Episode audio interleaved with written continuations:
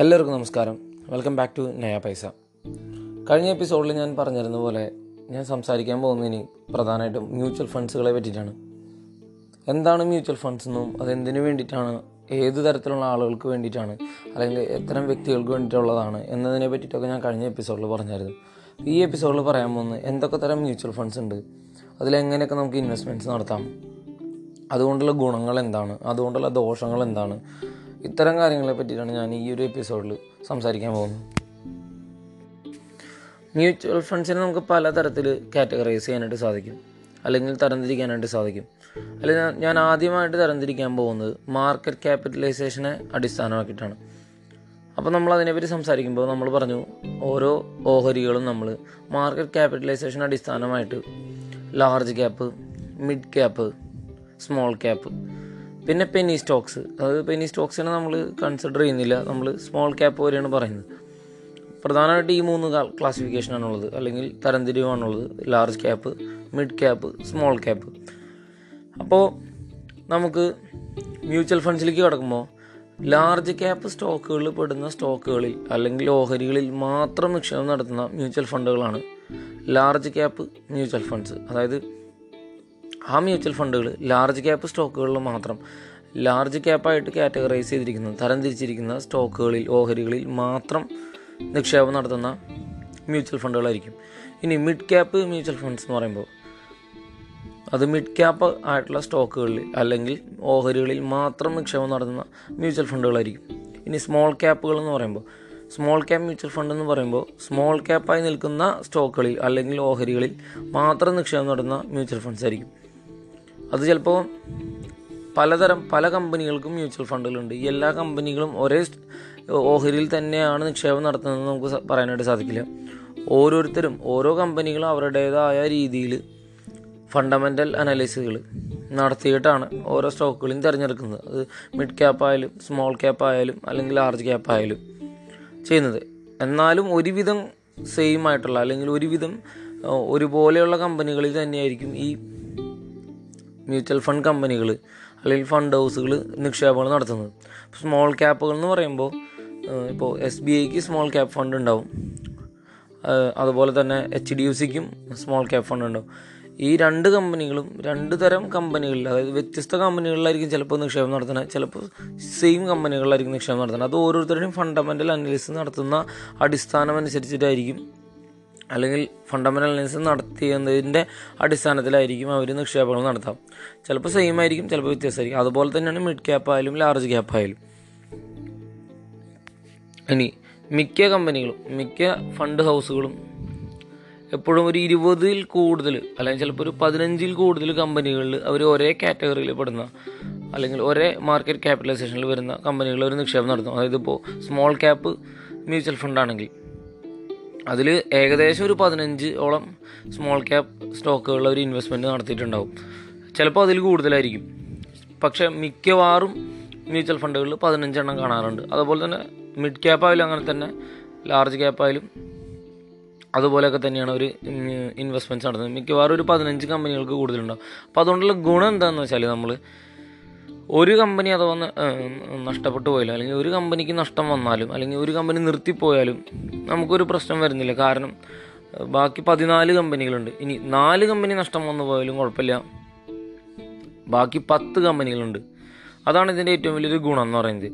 ഇനി വേറൊരു ഗുണം എന്താണെന്ന് വെച്ചാൽ ഈ പതിനാല് കമ്പനിയും ചിലപ്പോൾ നാലോ അഞ്ചോ സെക്ടറിൽ പെടുന്ന കമ്പനി ആയിരിക്കും ഇപ്പോൾ ഓട്ടോമൊബൈൽ സെക്ടറിൽ പെടുന്ന ഒരു രണ്ടോ മൂന്നോ സ്റ്റോക്കുകൾ കാണും.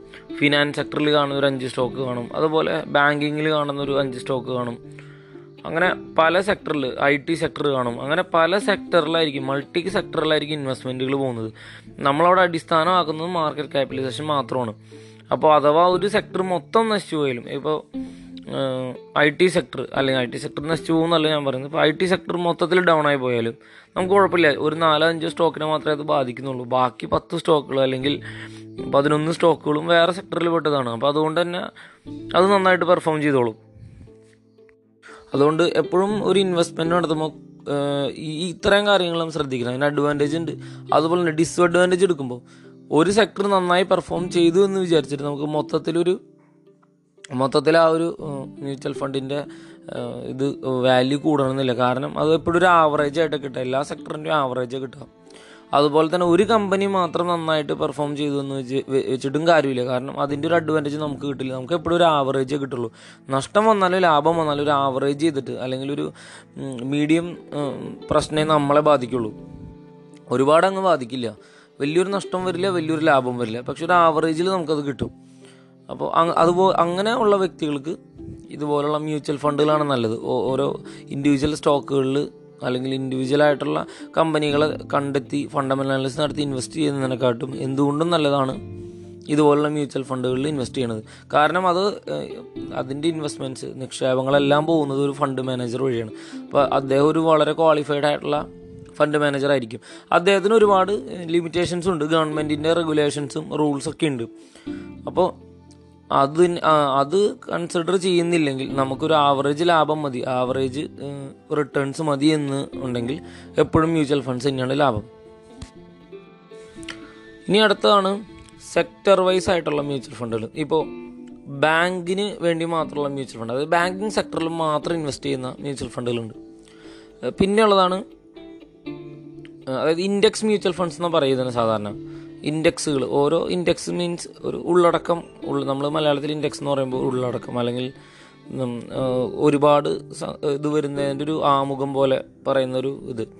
അപ്പോൾ ഇതാണ് ഇൻഡെക്സ് എന്ന് പറയുന്നത്. ഇപ്പോൾ നമ്മുടെ ഇൻഡെക്സ് എന്ന് പറയുന്ന നമ്മുടെ രാജ്യത്തിന്റെ സ്റ്റോക്ക് മാർക്കറ്റിന്റെ ഇൻഡെക്സ് എന്ന് പറയുമ്പോൾ നിഫ്റ്റി അതുപോലെ തന്നെ സെൻസെക്സ് ഇത് രണ്ടാണ് നമ്മൾ ഉപയോഗിക്കുന്നത്. അപ്പോൾ നിഫ്റ്റി ഫിഫ്റ്റിയിൽ മാത്രം ഇൻവെസ്റ്റ് ചെയ്യുന്ന ഒരു മ്യൂച്വൽ ഫണ്ട് അവൈലബിൾ ആണ്. അത് പല കമ്പനികൾ കൊടുക്കുന്നുണ്ട്. അതുപോലെ തന്നെ Nifty hundred index Nifty hundred അതായത് നിഫ്റ്റിയിൽ വരുന്ന ആദ്യത്തെ നൂറ് സ്റ്റോക്കുകളിൽ അവർ ഇൻവെസ്റ്റ് ചെയ്യും. നിഫ്റ്റി ഫിഫ്റ്റി എന്ന് പറയുമ്പോൾ അമ്പത് സ്റ്റോക്കുകൾ നിഫ്റ്റി ഫിഫ്റ്റിയിൽ പെടുന്ന അമ്പത് സ്റ്റോക്കുകളിൽ ഇൻവെസ്റ്റ് ചെയ്യും. ആ ഇൻഡെക്സിൽ ഇൻവെസ്റ്റ് ചെയ്യും. അതുപോലെ നിഫ്റ്റി എന്താ പറയുക ഓട്ടോമൊബൈൽ അതിൽ മാത്രം ഓട്ടോ സെക്ടറിൽ മാത്രം ഇൻവെസ്റ്റ് ചെയ്യുന്നത്. Nifty I T Nifty pharma Nifty banking അതുപോലെ ഈ സെക്ടർ വൈസ് ഇൻവെസ്റ്റ് ചെയ്യുന്ന മ്യൂച്വൽ ഫണ്ട്സ് ഉണ്ട്.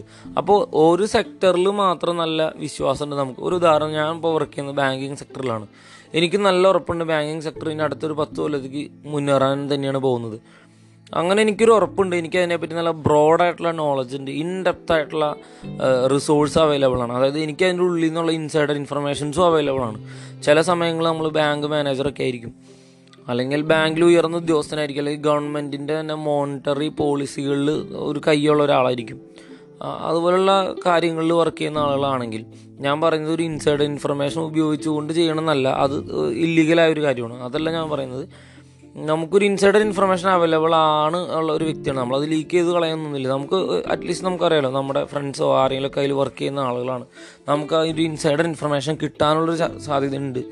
എങ്കിൽ ഏറ്റവും നല്ലത് സെക്ടർ വൈസ് ഇൻവെസ്റ്റ്മെന്റ്സ് നടന്നതായിരിക്കും കാരണം അതായിരിക്കും കുറച്ചുകൂടി നമുക്ക് ഉപകാരപ്രദമായിട്ടിരിക്കുക. നമുക്ക് അറിയാവുന്ന ഒരു സെക്ടറിൽ നമ്മൾ ഇൻവെസ്റ്റ് ചെയ്യുന്നതായിരിക്കും ഇപ്പോൾ ഞാനൊരു ഓട്ടോമൊബൈൽ എഞ്ചിനീയർ ആണെങ്കിൽ എനിക്കറിയാൻ പറ്റും ഓട്ടോമൊബൈൽ ഫീൽഡിന്റെ സെക്ടറിന്റെ ഫ്യൂച്ചർ എന്താണെന്നുള്ളത്. അപ്പോൾ അത്തരം ഫീൽഡുകളിൽ ഇൻവെസ്റ്റ് ചെയ്യുന്നതായിരിക്കും ഏറ്റവും നല്ലത്. അവനവന്റെ സെക്ടറിൽ ഇപ്പോൾ നിഫ്റ്റി ഐ ടി ആണെങ്കിൽ നമ്മളൊരു ഐ ടി ജോലിക്കാരനാണെങ്കിൽ നിഫ്റ്റി ഐ ടി ആയിരിക്കും കുറച്ചുകൂടി നല്ലത്. കാരണം നമുക്ക് അതിന്റെ ഒരു ബ്രോഡ് സ്പെക്ട്രത്തിൽ നമുക്ക് അതിന്റെ കാര്യങ്ങൾ അറിയാനായിട്ട് ഉള്ളൊരു ഒരു വഴിയുണ്ട്. ഒരു ഒരു റിസോഴ്സ് നമുക്ക് അവൈലബിൾ ആണ്. നിഫ്റ്റി ഫാർമയിൽ നമ്മൾ എടുക്കുമ്പോൾ നമ്മളൊരു മെഡിക്കൽ സെക്ടറിൽ വർക്ക് ചെയ്യുന്ന അല്ലെങ്കിൽ ഫാർമസി കമ്പനികൾ വർക്ക് ചെയ്യുന്ന ഒരാൾക്ക് അതിന്റെ ഫ്യൂച്ചർ എന്താണെന്ന് അറിയാൻ പറ്റും. ഒരിക്കലും ഐ ടി കമ്പനിയിൽ വർക്ക് ചെയ്യുന്ന ആൾക്ക് ഒരു ബാങ്കിങ് സെക്ടറിന്റെ ഫ്യൂച്ചർ എന്തായിരിക്കും എന്ന് പറയാനുള്ള സാധ്യത വളരെ കുറവായിരിക്കും. അപ്പോൾ അവനവന്റെ സെക്ടറിൽ നമ്മൾ വർക്ക് ചെയ്യുന്ന സെക്ടറിൽ നമുക്ക് ഇൻവെസ്റ്റ് ചെയ്യാം. അത് മ്യൂച്വൽ ഫണ്ട്സ് വേണ്ടി ഇൻവെസ്റ്റ് ചെയ്യുമ്പോൾ വഴി ഇൻവെസ്റ്റ് ചെയ്യുമ്പോൾ എന്താണ് ഗുണമെന്ന് വെച്ചാൽ കൂടുതൽ കമ്പനികളിൽ ഒരുമിച്ച് ഇൻവെസ്റ്റ് ചെയ്യാനായിട്ട് പറ്റും. നമുക്കൊരു കമ്പനി അഥവാ ഡൗൺ ആയാലും കുഴപ്പമില്ല. മൊത്തത്തിൽ സെക്ടർ നന്നായി പെർഫോം ചെയ്യുകയാണെങ്കിൽ നമുക്ക് അതിന്റെ റിട്ടേൺസ് കിട്ടും. ഇനി വേറൊരു തരം മ്യൂച്വൽ ഫണ്ടാണ് പ്രഷ്യസ് മെറ്റൽസിലും ഇൻവെസ്റ്റ് ചെയ്യുന്ന മ്യൂച്വൽ ഫണ്ട് നമ്മുടെ നാട്ടിൽ സാധാരണ സിൽവറിലും ഗോൾഡിലും ആണ് നമ്മൾ കൂടുതൽ ഇൻവെസ്റ്റ്മെന്റ്സ് നമ്മുടെ നാടുകളിൽ നടത്തുന്നത്. പക്ഷേ ഗോൾഡിന്റെ മ്യൂച്വൽ ഫണ്ട്സ് അവൈലബിൾ ആണ്.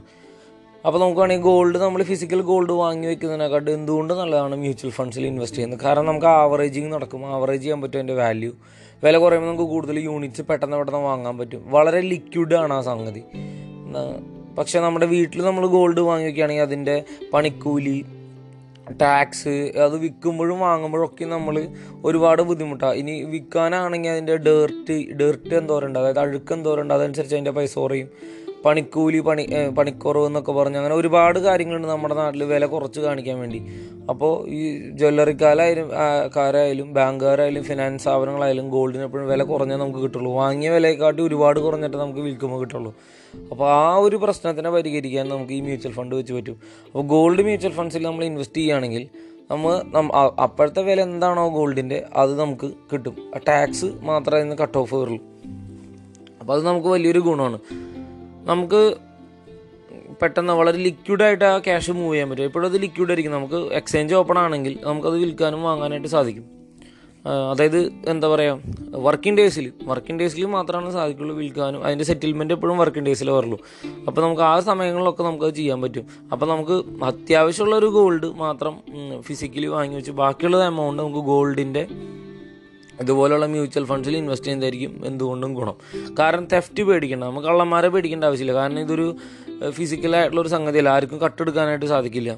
രണ്ടാമത്തെ ഗുണം എന്ന് പറയുന്നത് വളരെ ലിക്വിഡാണ് ഈ ഗോൾഡ് ലിക്വിഡാണ് നമുക്ക് എപ്പോൾ വേണമെങ്കിലും വാങ്ങാം വിൽക്കാം ഒക്കെ ചെയ്യാൻ പറ്റും. മൂന്നാമത്തെ കാര്യം എന്ന് പറയുന്നത് ഇതിന്റെ മാറ്റ് കുറയുക എന്താ പറയുക നമ്മുടെ നാട്ടിൽ പല പ്രശ്നങ്ങളുണ്ട്. ഇതിങ്ങനെ വിൽക്കുമ്പോൾ അതിൽ അഴുക്കുണ്ടെങ്കിൽ അതിന് വില കുറയ്ക്കുക. പണിക്കൂലി പണിക്കാശ് ഇതൊന്നും ഇതിൽ കൺസിഡറേഷൻ ഇല്ല.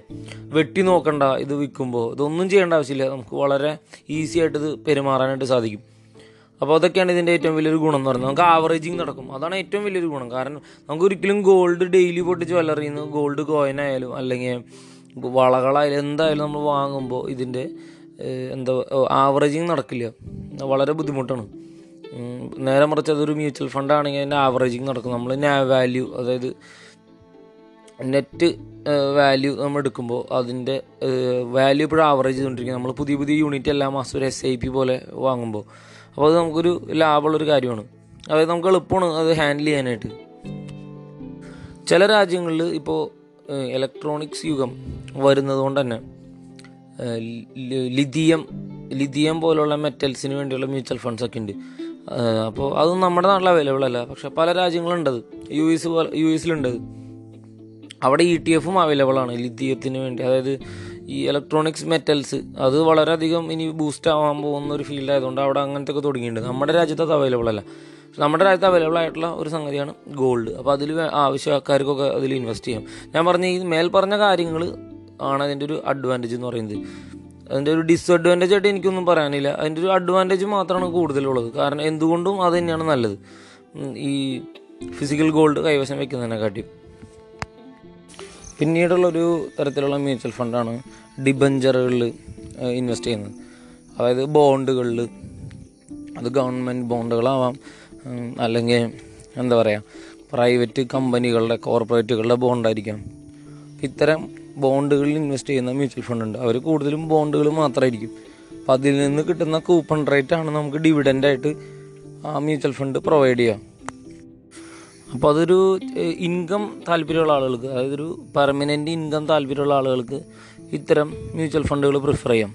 കാരണം ഒരു വരുമാനം തരുവത്. തരും അതാണ് അതിന്റെ ഒരു പ്രത്യേകത എന്ന് പറയുന്നത് മന്ത്ലിയോ അല്ലെങ്കിൽ ക്വാർട്ടർലിയോ ചിലപ്പോൾ ഇയർലി ആയിരിക്കും നമുക്കൊരു ഡിവിഡന്റായിട്ട് കിട്ടും ആ ഒരു മ്യൂച്വൽ ഫണ്ടിൽ നിന്ന്.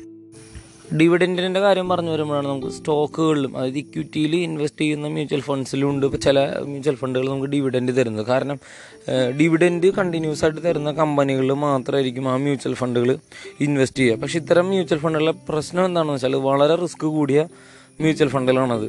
നമ്മൾ എടുത്ത് നോക്കിയാൽ മനസ്സിലാവും അത്. പല കൺസോളുകളിൽ അല്ലെങ്കിൽ നിങ്ങൾ ഗൂഗിൾ ഫിനാൻസിലോ സോറി ഗൂഗിൾ ഫിനാൻസിൽ ഇതിനെപ്പറ്റി അറിയാൻ കുറച്ച് ബ്രോഡായിട്ട് അറിയണമെങ്കിൽ നിങ്ങൾ മണി കൺട്രോളിലൊക്കെ പോയി നോക്കിയാൽ മതി.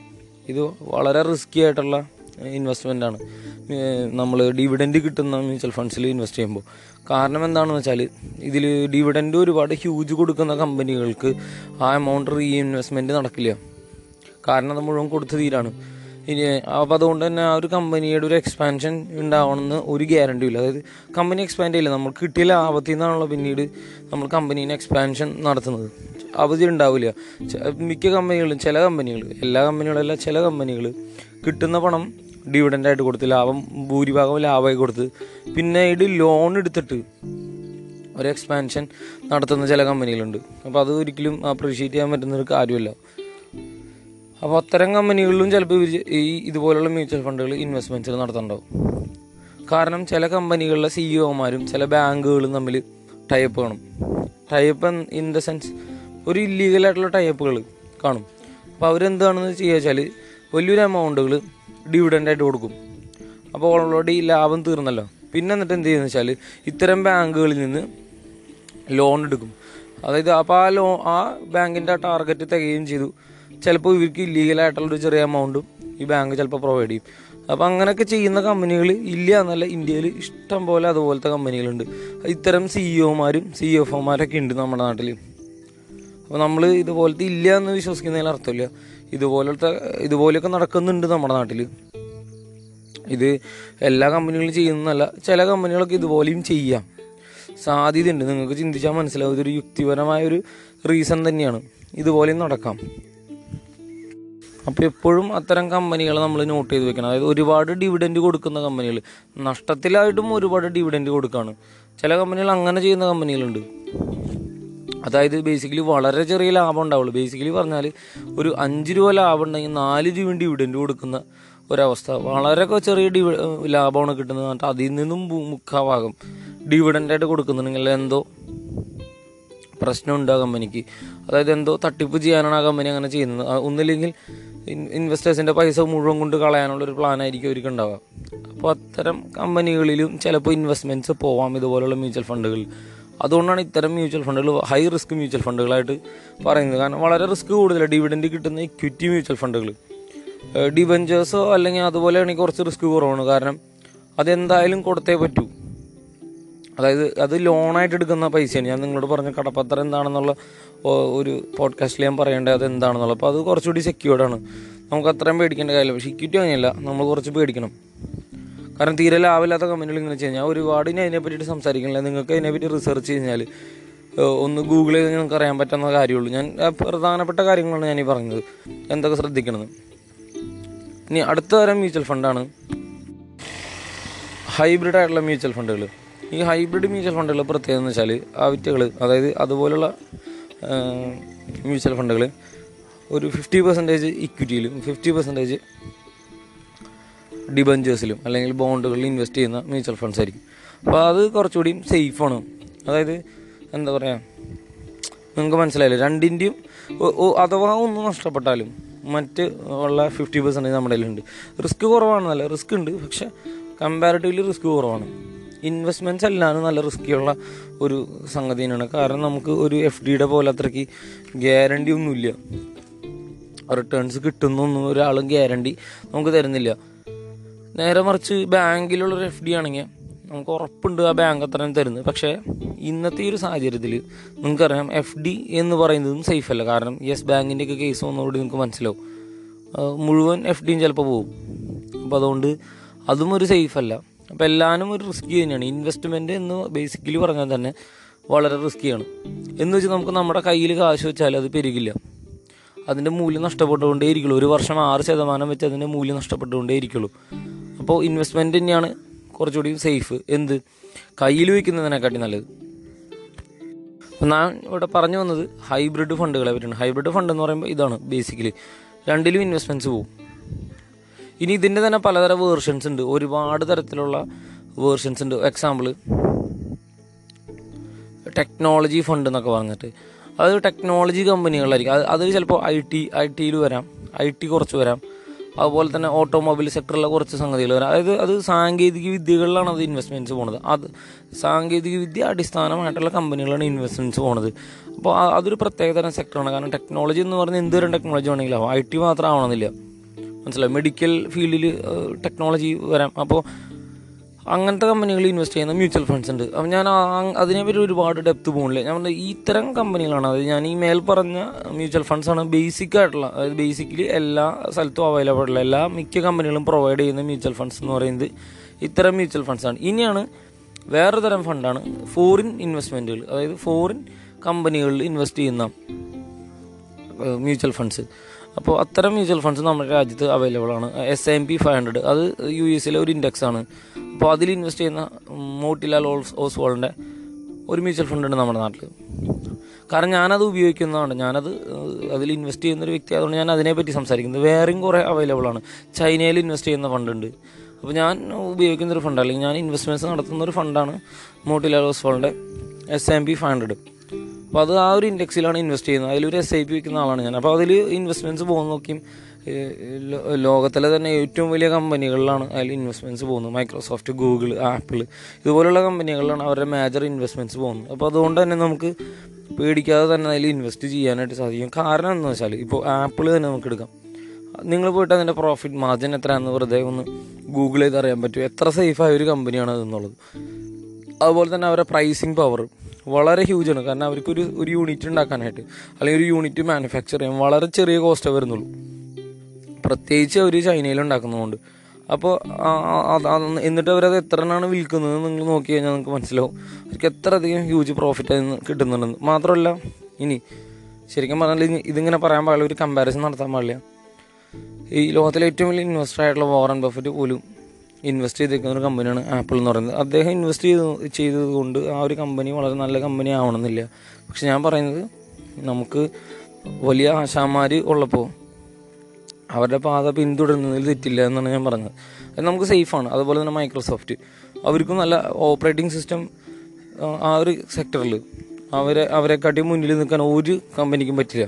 പിന്നെയുള്ളതെന്ന് വെച്ചാൽ ഓപ്പൺ സോഴ്സ് സോഫ്റ്റ്വെയർസാണ് ലിനക്സ് ലിനക്സ് യുബണ്ടു ഇതൊക്കെ ഇതുപോലെയുള്ള open source operating systems available ഉള്ളൂ. അതാണ് അവരുടെ ഒരു അതായത് ഞാൻ പറയുന്നത് ഹൈലൈറ്റ് ചെയ്ത് പറയുന്നതാണ്. ആ ഒരു സെക്ടറിൽ അവരാണ് എന്താ പറയുക മാസ്റ്റേഴ്സ് അതിലേറ്റവും തലവന്മാർ അവരാണ്. ഇനി ഗൂഗിളിന്റെ ഒരു കേസ് എടുക്കാം. ഗൂഗിൾ എന്ന് പറയുന്ന സെർച്ച് എഞ്ചിൻ ഈ സെർച്ച് എഞ്ചിൻ എന്ന് പറയുന്ന ഒരുപാട് റവന്യൂ കിട്ടുന്ന ഒരു മേഖലയല്ല ഗൂഗിളിന്. ഗൂഗിളിന്റെ മാക്സിമം റവന്യൂ വരുന്നത് യൂട്യൂബിൽ നിന്നാണ്. നിങ്ങൾക്കറിയാം യൂട്യൂബ് അറിയാത്ത ഒരാൾ ഇന്ത്യയിൽ ഉണ്ടാവില്ല. എനിക്ക് തോന്നുന്നില്ല ബുദ്ധ- ഒരു മാക്സിമം ഫോൺ ഉപയോഗിക്കുന്ന വ്യക്തികൾക്കും യൂട്യൂബ് എന്താണെന്നും അറിയാം. അതിൽ വരുന്ന ആഡിന് വലിയ ഹ്യൂജ് റവന്യൂ ആണ് ഗൂഗിളിന് കിട്ടുന്നത്. പിന്നെ അവരുടെ അവർക്ക് പല പ്രൊഡക്ട്സുകളുണ്ട് ഒരു പ്രധാനപ്പെട്ട പ്രൊഡക്റ്റാണ് ഈ യൂട്യൂബ് എന്ന് പറയുന്നത്. അതിലെ ആഡ് വഴിയുള്ള അവരുടെ റവന്യൂ എന്ന് പറയുന്നത്. പിന്നെ ഒരു പ്രൊഡക്റ്റാണ് ആൻഡ്രോയിഡ്. നമുക്കറിയാം ഇവിടെ ഭൂരിഭാഗം ആളുകളുടെ കയ്യിലിരിക്കുന്ന ഫോൺ എന്ന് പറയുന്നത് ആൻഡ്രോയിഡാണ് ആൻഡ്രോയിഡ് ഓപ്പറേറ്റിംഗ് സിസ്റ്റം ഉപയോഗിക്കുന്ന ഫോണുകളാണ്. അപ്പം ഇതിന് അവർക്ക് റവന്യൂ കിട്ടുന്നുണ്ട്. ഞാൻ പറഞ്ഞ ഈ രണ്ട് സെക്ടർ മാത്രം മതി നമുക്ക് അവരുടെ റവന്യൂ എത്രത്തോളം കിട്ടുന്നുണ്ട് വേൾഡ് വൈഡ് എന്ന് മനസ്സിലാക്കാനായിട്ട്. അപ്പോൾ അതൊരു വലിയ ഹ്യൂജ് കമ്പനിയാണ് വളരെ വലിയൊരു കമ്പനിയാണ് അപ്പോൾ അതിലേക്കൊക്കെയാണ് എസ് എം പി ഹൺഡ്രഡിന്റെ ഇൻവെസ്റ്റ്മെന്റ്സ് പോകുന്നത്. ഈ ഒരു മ്യൂച്വൽ ഫണ്ടിന്റെ നമുക്ക് വിശ്വസിച്ച് ഇൻവെസ്റ്റ് ചെയ്യാം. ഇനി അഥവാ ഈ നാല് കമ്പനി പൊട്ടിപ്പോയാലും അടുത്ത S and P five hundred ഇൻഡെക്സിൽ ഏത് നാല് വലിയ കമ്പനി വരുന്നോ? അതിലും ഇതിൽ ഇൻവെസ്റ്റ്മെന്റ് പോകുന്നുണ്ട്. അത് അഞ്ഞൂറ് കമ്പനികളാണ് ഇൻവെസ്റ്റ്മെന്റ് പോകുന്നത്. ആദ്യത്തെ എസ് എം പി ഫൈവ് ഹൺഡ്രഡിൽ സ്റ്റാൻഡേർഡ് ആൻഡ് പൂറിലെ ആദ്യത്തെ അഞ്ഞൂറ് കമ്പനികൾ. അതാണ് ഈ- ഒരു മ്യൂച്വൽ ഫണ്ട് എന്ന് പറയുന്നത്. നമുക്ക് വിശ്വസിച്ച് ഇൻവെസ്റ്റ് ചെയ്യാം. യു എസ് എന്ന രാജ്യം സ്റ്റേബിളായി നിൽക്കുന്നിടത്തോളം കാലം. യു എസ് എന്ന രാജ്യത്ത് എക്കണോമിക്കൽ പ്രശ്നങ്ങളില്ലാത്തടത്തോളം കാലം. അല്ലെങ്കിൽ യുദ്ധം അങ്ങനെയൊന്നും ഇല്ലാത്തടത്തോളം കാലം. യു എസിൽ ഇനിയും ഓണ്ടർപ്രണർഷിപ്പ് അല്ലെങ്കിൽ സംരംഭകത്വം വളർന്നുകൊണ്ടിരിക്കുന്നിടത്തോളം കാലം. വിശ്വസിച്ച് നമുക്ക് അതിൽ ഇൻവെസ്റ്റ് ചെയ്യാം. എപ്പോൾ യു എസിന് ഈ മേൽ പറഞ്ഞ പ്രശ്നങ്ങൾ വരുന്നോ? അല്ലെങ്കിൽ യു എസിൽ ഈ മേൽ പറഞ്ഞ പ്രശ്നങ്ങൾ സ്റ്റാർട്ടാവുന്നു അന്ന് നമുക്കത് വിഡ്രോ ചെയ്യാം. കാരണം ഒരു സിവിൽ മാർ മതി ഒരു രാജ്യത്തിനെ മൊത്തത്തിൽ നശിപ്പിക്കാനായിട്ട്. നിങ്ങളോട് മുന്നേ പറഞ്ഞു. വളരെ സ്റ്റേബിൾ ആയിട്ടുള്ള ഒരു പൊളിറ്റിക്സും സ്റ്റേബിൾ ആയിട്ടുള്ള ഒരു എക്കണോമി ഉണ്ടെങ്കിൽ മാത്രമാണ് കമ്പനികൾക്ക് വളരാനായിട്ട് സാധിക്കുള്ളൂ. അവിടുത്തെ ജനങ്ങൾക്കും വളരാൻ സാധിക്കുള്ളൂ. അപ്പോൾ അതുവരെ നമുക്ക് ഫോറിൻ ഇൻവെസ്റ്റ്മെന്റ് നടത്താം പക്ഷേ ചൈനയുടെ കാര്യം ഞാൻ പറയുമ്പോൾ ചൈനയിൽ ബേസിക്കലി പറഞ്ഞൊരു ജനാധിപത്യമല്ല അവിടെ. അതിനൊരുപാട് എന്താ പറയുക ഡിസ്അഡ്വാന്റേജസ് ആയിട്ട് ഞാൻ ഈ ഞാൻ ഈ പറയുന്ന അഭിപ്രായങ്ങൾ ഇത് എന്റെ അഭിപ്രായങ്ങളല്ല. ആക്ച്വലി ലോകത്തിൽ തന്നെ പല ഇൻവെസ്റ്റേഴ്സും പറയുന്നൊരു പ്രശ്നമാണ്. കാരണം ചൈനയിലൊരു പോളിസി മാറ്റാനായിട്ട് വളരെ എളുപ്പമാണ്. അതായത് ഒരാൾ ഒരാൾ വിചാരിച്ചാൽ മതി അവിടുത്തെ ഒരു പോളിസി മാറ്റാനായിട്ട്. അപ്പോൾ അത് നമുക്ക് ഡേഞ്ചറാണ് അതായത് നമുക്ക് എഗെയിൻസ്റ്റ് ഇൻവെസ്റ്ററിന് എഗെയിൻസ്റ്റ് ആയിട്ടുള്ള ഒരു പോളിസി ആണെങ്കിൽ ഒന്നും ചെയ്യാൻ സാധിക്കില്ല. അതൊരു മാറ്റുക തന്നെ ചെയ്യും. രണ്ടാമത്തെ കാര്യം എന്ന് പറയുന്നത് അവർ അവരുടെ കമ്പനികളിൽ ഭൂരിഭാഗം കമ്പനികളും ഫസ്റ്റ് വേൾഡ് രാജ്യങ്ങളിലെ കമ്പനികൾക്ക് പ്രൊഡക്ട്സ് മാനുഫാക്ചർ ചെയ്യുന്ന ഒരു പ്രവൃത്തിയാണ് ചെയ്യുന്നത്. അല്ലാതെ അവരുടെ ഒരു പ്രൊഡക്റ്റായിട്ട് അവർ വിൽക്കുന്നില്ല. ഭൂരിഭാഗം ഞാൻ പറഞ്ഞ മെജോറിറ്റി കമ്പനീസും മിക്കവാറും സെക്കൻഡ് പാർട്ടി കോൺട്രാക്റ്റ് അല്ലെങ്കിൽ കോൺട്രാക്റ്റിംഗ് സബ് കോൺട്രാക്റ്റിംഗ് അതുപോലെയൊക്കെയാണ് അവരുടെ കമ്പനികൾ ചെയ്യുന്നത്. മെജോറിറ്റി ഇപ്പോൾ ആപ്പിളിന്റെ തന്നെ കമ്പനികൾ അതായത് മാനുഫാക്ചറിങ് ചെയ്തു കൊടുക്കുന്ന കമ്പനി ചൈനയിലാണ്. അതേ കമ്പനി തന്നെ പല വേറെ കമ്പനികൾക്കും മൊബൈൽ ഫോൺസും അതുപോലെ തന്നെ ഇലക്ട്രോണിക് ഡിവൈസുകളും മാനുഫാക്ചർ ചെയ്യുന്നുണ്ടെന്നുള്ളത് നമുക്ക് എല്ലാവർക്കും അറിയാം. അപ്പോൾ അത് അതൊരു വലിയൊരു പ്രശ്നമാണ്. കാരണം അവർക്ക് സ്വന്തമായൊരു ബ്രാൻഡ് നെയിം ഇല്ല. അതുപോലെ തന്നെ ഇപ്പോൾ നമ്മൾ ബോയിങ് വിമാനം എടുത്തു കഴിഞ്ഞാൽ അതിന്റെ പല പാർട്സുകളും പല കാർബൺ ഫൈബർ പാർട്ടുകൾ അതുപോലെ തന്നെ പല പാർട്സും ഉണ്ടാക്കുന്നത് ചൈനയിലാണ്. അതും ആ ഒരു പാർട്ടുമ്പോൾ തന്നെ കാണാൻ പറ്റും. Manufactured in China for Boeing എന്ന് പറഞ്ഞിട്ട്. അപ്പോൾ റിസർച്ചും ഡെവലപ്മെന്റ് ആർ എൻ ഡി ചെയ്യുന്നതും കാര്യങ്ങളെല്ലാം യു എസിലും മാനുഫാക്ചറിങ് ചൈനയിലും അതായത് ഒരു കോൺട്രാക്ട് ചെയ്തിട്ട് നമ്മൾക്ക് എടുക്കുകയാണ് പ്രൊഡക്ട്സ് ഞാൻ ബേസിക്കലി പറഞ്ഞു തന്നത് ഇത്തരം കമ്പനികൾ ഭൂരിഭാഗം കമ്പനികളും ഫസ്റ്റ് വേൾഡ് രാജ്യങ്ങളിലെ ഫസ്റ്റ് വേൾഡ് രാജ്യങ്ങളിലെ മാത്രമല്ല ഇന്ത്യയിലെ തന്നെ. നമുക്ക് ഇന്ത്യയിലെ തന്നെ ഒരു കമ്പനി എടുക്കാം മാതൃ സെൻസുമി അപ്പോൾ ഈ ഒരു കമ്പനിക്ക് തന്നെ ചൈനയിൽ പ്ലാന്റുകളുണ്ട് ഓട്ടോമൊബൈൽ പാർട്സ് മാനുഫാക്ചർ ചെയ്യാൻ അപ്പോൾ ഈ ഇത്തരം കമ്പനികളെ ഡിപ്പെൻഡഡ് ആണ് ചൈനയിലെ മെജോറിറ്റി കമ്പനികൾ ചൈനയ്ക്ക് സ്വന്തമായിട്ടൊരു ബ്രാൻഡ് പുറത്തേക്ക് കൊണ്ടുവരാനായിട്ട് വളരെ കുറച്ച് ബ്രാൻഡുകൾ സ്മാർട്ട് ഫോണിലായാലും അങ്ങനെ കുറച്ച് ബ്രാൻഡ്സ് മാത്രമേ പുറത്തേക്ക് കൊണ്ടുവരാനായിട്ട് പറ്റുള്ളൂ. അതിപ്പോൾ ഗെയിമിംഗ് മേഖല പോലും. ഞാൻ പറഞ്ഞ വന്നത് ബേസിക്കലി ഗെയിമിങ്ങും സോഫ്റ്റ്വെയർ പോലും ഒരുപാട് അധികം സോഫ്റ്റ്വെയർസ് ഇല്ല. അല്ലെങ്കിൽ ഒരുപാട് അധികം ആപ്സ് ഇല്ല. ചൈനയ്ക്ക് സ്വന്തമായിട്ട് ക്ലെയിം ചെയ്യാനായിട്ട് ഒരു ബ്രാൻഡ് വാല്യൂ കാണിക്കാൻ. അപ്പോൾ അതൊരു വലിയ റിസ്ക് തന്നെയാണ്. ഒരു second party third party contract ലാഭം ഉണ്ടാ ഉണ്ടാകുന്നുണ്ടെങ്കിലും എപ്പോഴും അത് ഈ ഫസ്റ്റ് വേൾഡ് രാജ്യങ്ങളെ ഡിപ്പെൻഡ് ചെയ്ത് നിൽക്കേണ്ട ഒരു അവസ്ഥയിലാണ് ചൈന നിൽക്കുന്നത്. കാരണം അവർ കോൺട്രാക്റ്റുകൾ ക്യാൻസൽ ചെയ്തിട്ട് വേറൊരു രാജ്യത്തിന് കൊടുത്തു കഴിഞ്ഞാൽ തീരാവുന്നേ ഉള്ളൂ ഈ ഈ രാജ്യത്തെ കമ്പനികൾ. കാരണം സ്വന്തമായിട്ട് അവർക്ക് മാർക്കറ്റ് ചെയ്യാണ്ട് ഒരിക്കലും സാധിക്കില്ല.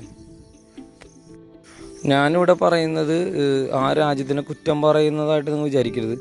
ആ രാജ്യത്തിന് ആ രാജ്യത്തിന്റെതായ സാങ്കേതിക വിദ്യകളും ടെക്നോളജികളും ഒക്കെ ഉണ്ട്. ഞാൻ പറയുന്നത് ബേസിക്കലി ലോകത്തിൽ നിൽക്കുന്നൊരു വ്യവസ്ഥയാണ് ഞാൻ ഈ പറയുന്നത് ചൈനയിൽ നിന്നാണ് എല്ലാവരും പർച്ചേസ് ചെയ്യുന്നത്. പക്ഷേ ബ്രാൻഡ് നെയിം എപ്പോഴും ഫസ്റ്റ് വേൾഡ് രാജ്യങ്ങളിലായിരിക്കും. ബി എം ഡബ്ല്യുവിന്റെയും ബെൻസിന്റെയും പോലുള്ള കമ്പനികളുടെ വരെ പല പാർട്സുകളും ചൈനയിൽ മാനുഫാക്ചർ ചെയ്യുന്നുണ്ട്. പക്ഷേ ആ മാനുഫാക്ചർ ചെയ്യുന്ന കമ്പനിയുടെ പേരിലൊന്നും പോകുന്നില്ല. അതാണ് ഞാൻ ഈ പറഞ്ഞു വരുന്നത് ബേസിക്കലി ബ്രാൻഡിന് ഭയങ്കര വാല്യൂ ഉണ്ട്. വളരെയധികം വാല്യൂ ഉള്ള ഒരു സംഗതിയാണ് ബ്രാൻഡ് വാല്യൂ അപ്പോൾ അത് ആവുന്നത് വരെ നമ്മളൊന്ന് വെയിറ്റ് ചെയ്ത് നിൽക്കണം. പിന്നെ ഞാൻ പറഞ്ഞു പോളിസി മേക്കിങ് അത് അവിടെ വളരെ എളുപ്പമാണ്. അതുപോലെ തന്നെ നമുക്ക് ഒരു സിംഗിൾ ആളെ ആൾ വിചാരിച്ചാൽ തന്നെ അവിടെ കാര്യങ്ങൾ സ്മൂത്തായിട്ട് പോകും. അതൊരു അഡ്വാന്റേജും ഡിസഡ്വാന്റേജും അതുപോലെ തന്നെ. കാരണം ഇപ്പം നിങ്ങൾക്കറിയാം ഒരു ഏക വ്യക്തി അല്ലെങ്കിൽ ഒരു സിംഗിൾ വ്യക്തിയിലേക്ക് കാര്യങ്ങൾ കോൺസെൻട്രേറ്റ് ചെയ്യുമ്പോൾ വലിയ ബുദ്ധിമുട്ടാണ്. അദ്ദേഹത്തിന് തോന്നാണ് ഇത് ഇനി നാളെ തുടങ്ങി ഇങ്ങനെ വേണ്ട. എന്ന് തോന്നിക്കഴിഞ്ഞാൽ അദ്ദേഹം അത് മാറ്റാണ്. നേരെ മറിച്ച് ഇന്ത്യ അല്ലെങ്കിൽ യു എസ് പോലെയുള്ള രാജ്യങ്ങൾ ഡെമോക്രാറ്റിക് രാജ്യങ്ങളൊന്നും നടക്കില്ല. അപ്പോൾ ഒപ്പോസിഷൻ ആളുകൾ വന്ന് പ്രശ്നം ഉണ്ടാക്കും. എന്താ പറയുക പിന്നെയും പിന്നെ ഒരുപാട് സഭകളിൽ അത് പാസ്സായാൽ മാത്രമാണ്.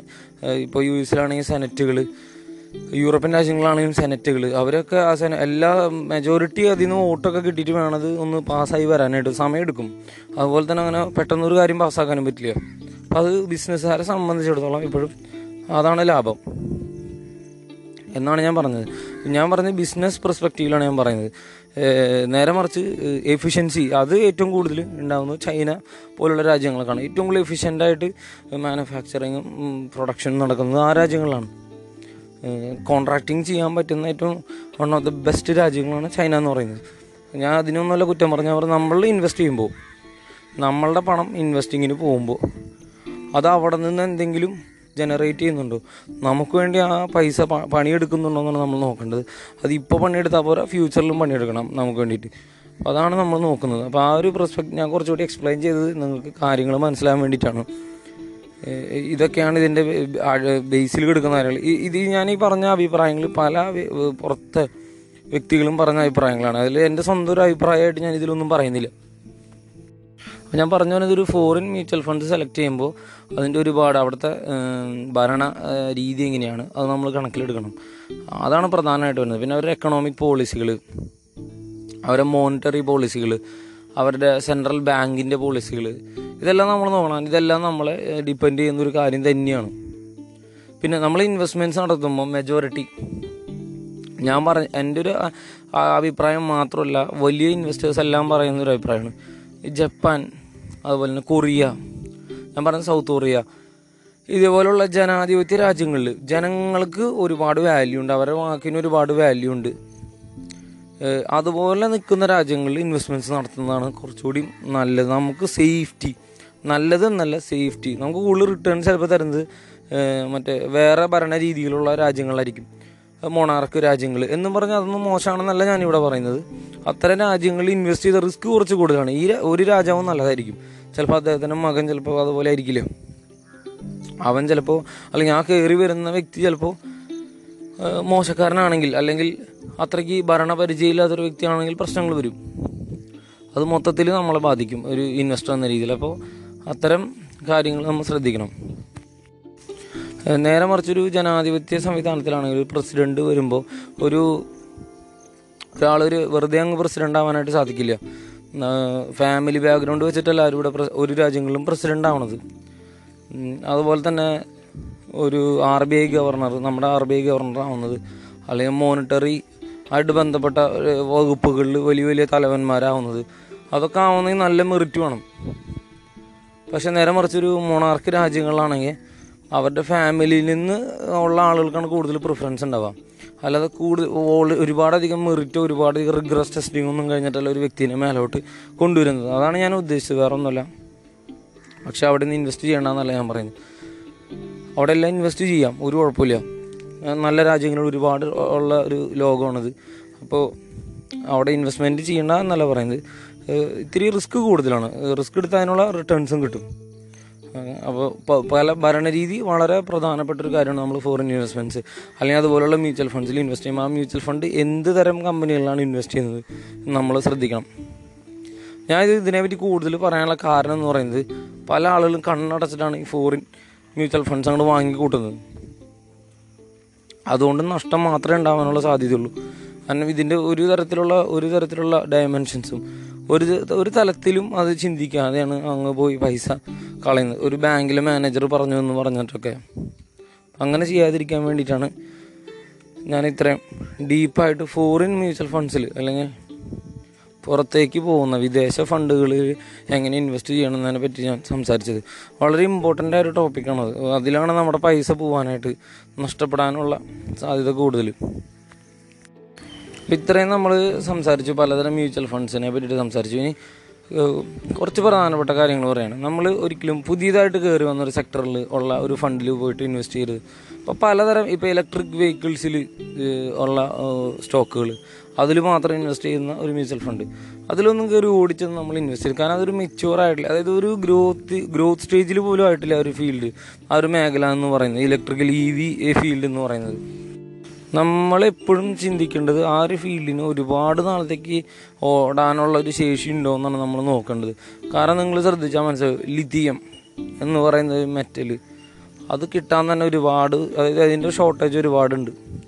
അതുപോലെ തന്നെ I C fabrication integrated chip fabricate ചെയ്യാനുള്ള ടെക്നോളജികൾ അവൈലബിലിറ്റി ഇതെല്ലാം ഒരു വലിയ പ്രശ്നമാണ് ഇ വി വെഹിക്കിൾസിന് ഇപ്പോൾ സാധാരണ വെഹിക്കിൾസിൽ ഉപയോഗിക്കുന്ന ചിപ്പുകൾ തന്നെ അവൈലബിളി അവൈലബിലിറ്റി വളരെ കുറവാണ്. വളരെ ബുദ്ധിമുട്ടായിട്ടാണ് നിൽക്കുന്നത് ഇപ്പോൾ വളരെ അധികം ഷോർട്ടേജുകൾ വരുന്നുണ്ട്.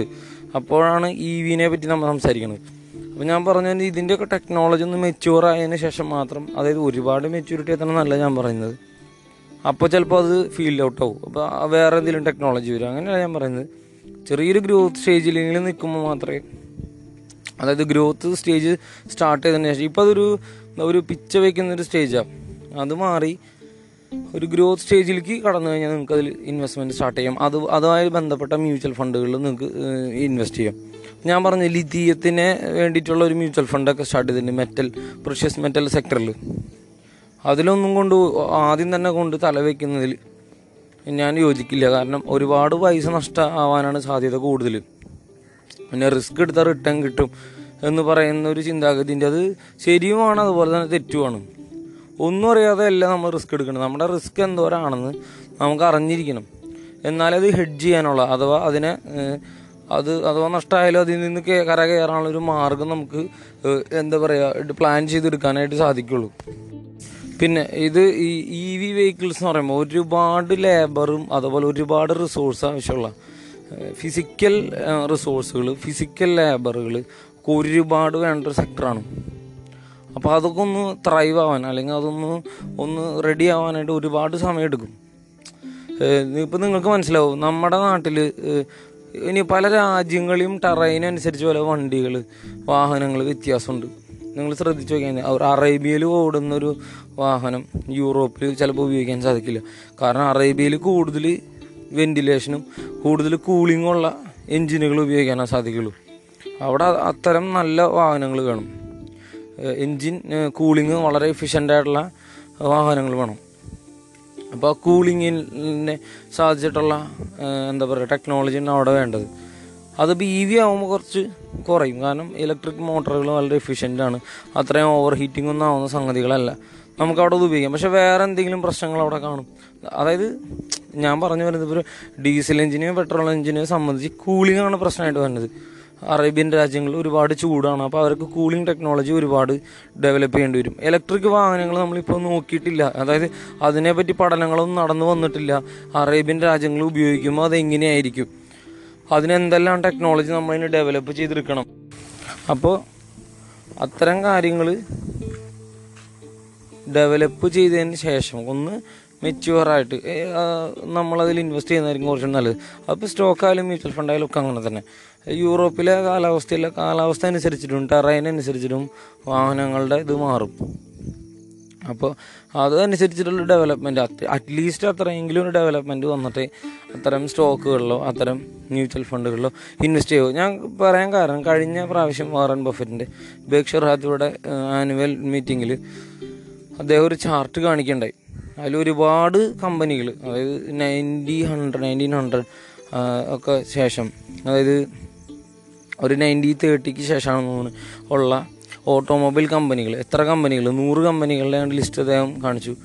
അതിലുള്ള അതിലുള്ള ഒരു ഒന്നോ രണ്ടോ കമ്പനികൾ മാത്രമേ ഇപ്പോൾ യു എസിലുള്ളൂ അത് അത്രയധികം കമ്പനികൾ ഉണ്ടായിരുന്ന ഒരു മേഖലയിൽ നിന്ന് വെറും ഒന്നോ രണ്ടോ മൂന്നോ പേര് സർവൈവ് ചെയ്യുന്നുള്ളൂ ജി എം മോട്ടോഴ്സ് അത് ജനറൽ മോട്ടോഴ്സ് ഫോർഡ് പിന്നെ ഏതോ രണ്ട് കമ്പനികളാണ് ഉണ്ടാകുന്നത് അപ്പോൾ രണ്ടോ മൂന്നോ കമ്പനികളാണ് ആകെ സർവൈവ് ചെയ്തത്. നൂറ് നൂറ്റി മുപ്പത് കമ്പനികളിൽ നിന്ന്. ഞാൻ പറഞ്ഞു വരുന്നത് ഇന്നത്തെ ഈ ഒരു ഇത് കണ്ടിട്ട് കാര്യമില്ല. നാളെ ചിലപ്പോൾ ഇത് സർവൈവ് ചെയ്യണമെന്നില്ല. അപ്പം ഞാൻ ഇത് വളരെയധികം ഫണ്ടമെന്റൽ അനാലിസിസ് ചെയ്തതിന് ശേഷം മാത്രമേ നിങ്ങൾ കൊണ്ടുപോയിട്ട് പൈസ ഇതിലൊക്കെ ഇടാവൂ. ഞാൻ വീണ്ടും വീണ്ടും ഇത് എടുത്ത് പറയുന്നത്. അല്ലെങ്കിൽ ഇത് ഇങ്ങനെ വലിച്ചു നീട്ടുന്നതിന്റെ കാരണം നമ്മൾ വളരെ ഹാർഡ് ഏണ്ടായിട്ട് എടുക്കുന്ന മണിയാണ് വളരെയധികം കഷ്ടപ്പെട്ട് നമുക്ക് പൈസ കിട്ടുന്നു അത് വെറുതെ കൊണ്ട് കളയരുത്. ഇൻവെസ്റ്റിംഗ് എന്നൊക്കെ പറഞ്ഞിട്ട്. ഇൻവെസ്റ്റിംഗ് നല്ലതാണ് പക്ഷെ എന്നും പറഞ്ഞ് വെറുതെ കളയരുത്. ഇനി പറയാനുള്ളൊരു കാര്യം എന്ന് പറയുന്നത് ഒരു ഒരു ചെറിയ എന്റെ ഒരു അഭിപ്രായമാണ്. നമ്മൾ ഈ അനാവശ്യമായിട്ട് സിഗരറ്റ് വാങ്ങാൻ ഉപയോഗിക്കുന്ന പൈസ അല്ലെങ്കിൽ വെറുതെ നമ്മൾ എന്താ പറയുക ആൽക്കഹോളിന് വേണ്ടി കളയുന്ന പൈസ. അല്ല അത് മോശമാണെന്ന് ഞാൻ പറയുന്നില്ല. ആൽക്കഹോളിസം മോശമാണെന്നും സിഗരറ്റ് ഉപയോഗിക്കുന്നത് മോശമാണെന്നൊന്നും ഞാൻ പറയുന്നില്ല. കാരണം നമ്മുടെ ഗവൺമെന്റ് അത് ബാൻ ചെയ്യാത്ത രണ്ട് കാര്യങ്ങളാണ്. അപ്പോൾ സർക്കാർ അത് ബാൻ ചെയ്യാത്തടത്തോളം കാലം അത് ലീഗലാണ് അത് ആർക്കും ഉപയോഗിക്കാം. ഞാനപ്പോൾ അതിനെ എതിർക്കുന്നില്ല. അത് ലീഗലായ ഒരു കാര്യമാണ് അത് ആർക്കും വേണമെങ്കിലും ഉപയോഗിക്കാം. നാർക്കോട്ടിക്സിലെ പല സാധനങ്ങളും ഇവിടെ ബാൻ ചെയ്തിട്ടുണ്ട് അത് ഉപയോഗിക്കാൻ ഞാൻ പറയില്ല. പക്ഷെ ആൽക്കഹോളിസം എന്താ പറയുക ജനങ്ങളിൽ ലീഗലായിട്ട് വെച്ചിരിക്കുന്ന ഒരു കാര്യമായതുകൊണ്ട് തന്നെ. അത് മോശമാണെന്ന് ഞാൻ പറയാൻ ഉദ്ദേശിക്കുന്നില്ല. അപ്പോൾ ഞാൻ പറയുന്നത് നമ്മൾ അതിനു വേണ്ടി ഓവറായിട്ട് ഉപയോഗിക്കുന്ന പണമുണ്ട്. ചിലർ വലിയ പൈസ അതിന് വേണ്ടി കളയുന്നുണ്ട്. അപ്പോൾ ആ വലുതായിട്ട് കളയുന്ന വേണ്ടാന്നല്ല ഒരു മിനിമം ലിമിറ്റ് വിട്ടിട്ട് അല്ലെങ്കിൽ ഒരു മാക്സിമം ലിമിറ്റ് വിട്ട് കളയുന്ന പൈസ നമ്മൾ ഇൻവെസ്റ്റ് ചെയ്യുകയാണെങ്കിൽ വലിയൊരു കാര്യമായിരിക്കും. കാരണം പിന്നീട് നമുക്ക് വയ്യാണ്ടാവും. ഇത് വെള്ളമടിച്ച് ആൽക്കഹോളൊക്കെ ഉപയോഗിച്ച് ആകെ വയ്യാണ്ടായി ആശുപത്രിക്ക് എടുക്കുമ്പോൾ ചിലപ്പോൾ ഈ പൈസയുടെ ഒരു കോമ്പൗണ്ടഡ് എമൗണ്ട് നമുക്ക് ആശുപത്രി ചിലവിന് വേണ്ടി ഉപയോഗിക്കാൻ പറ്റും.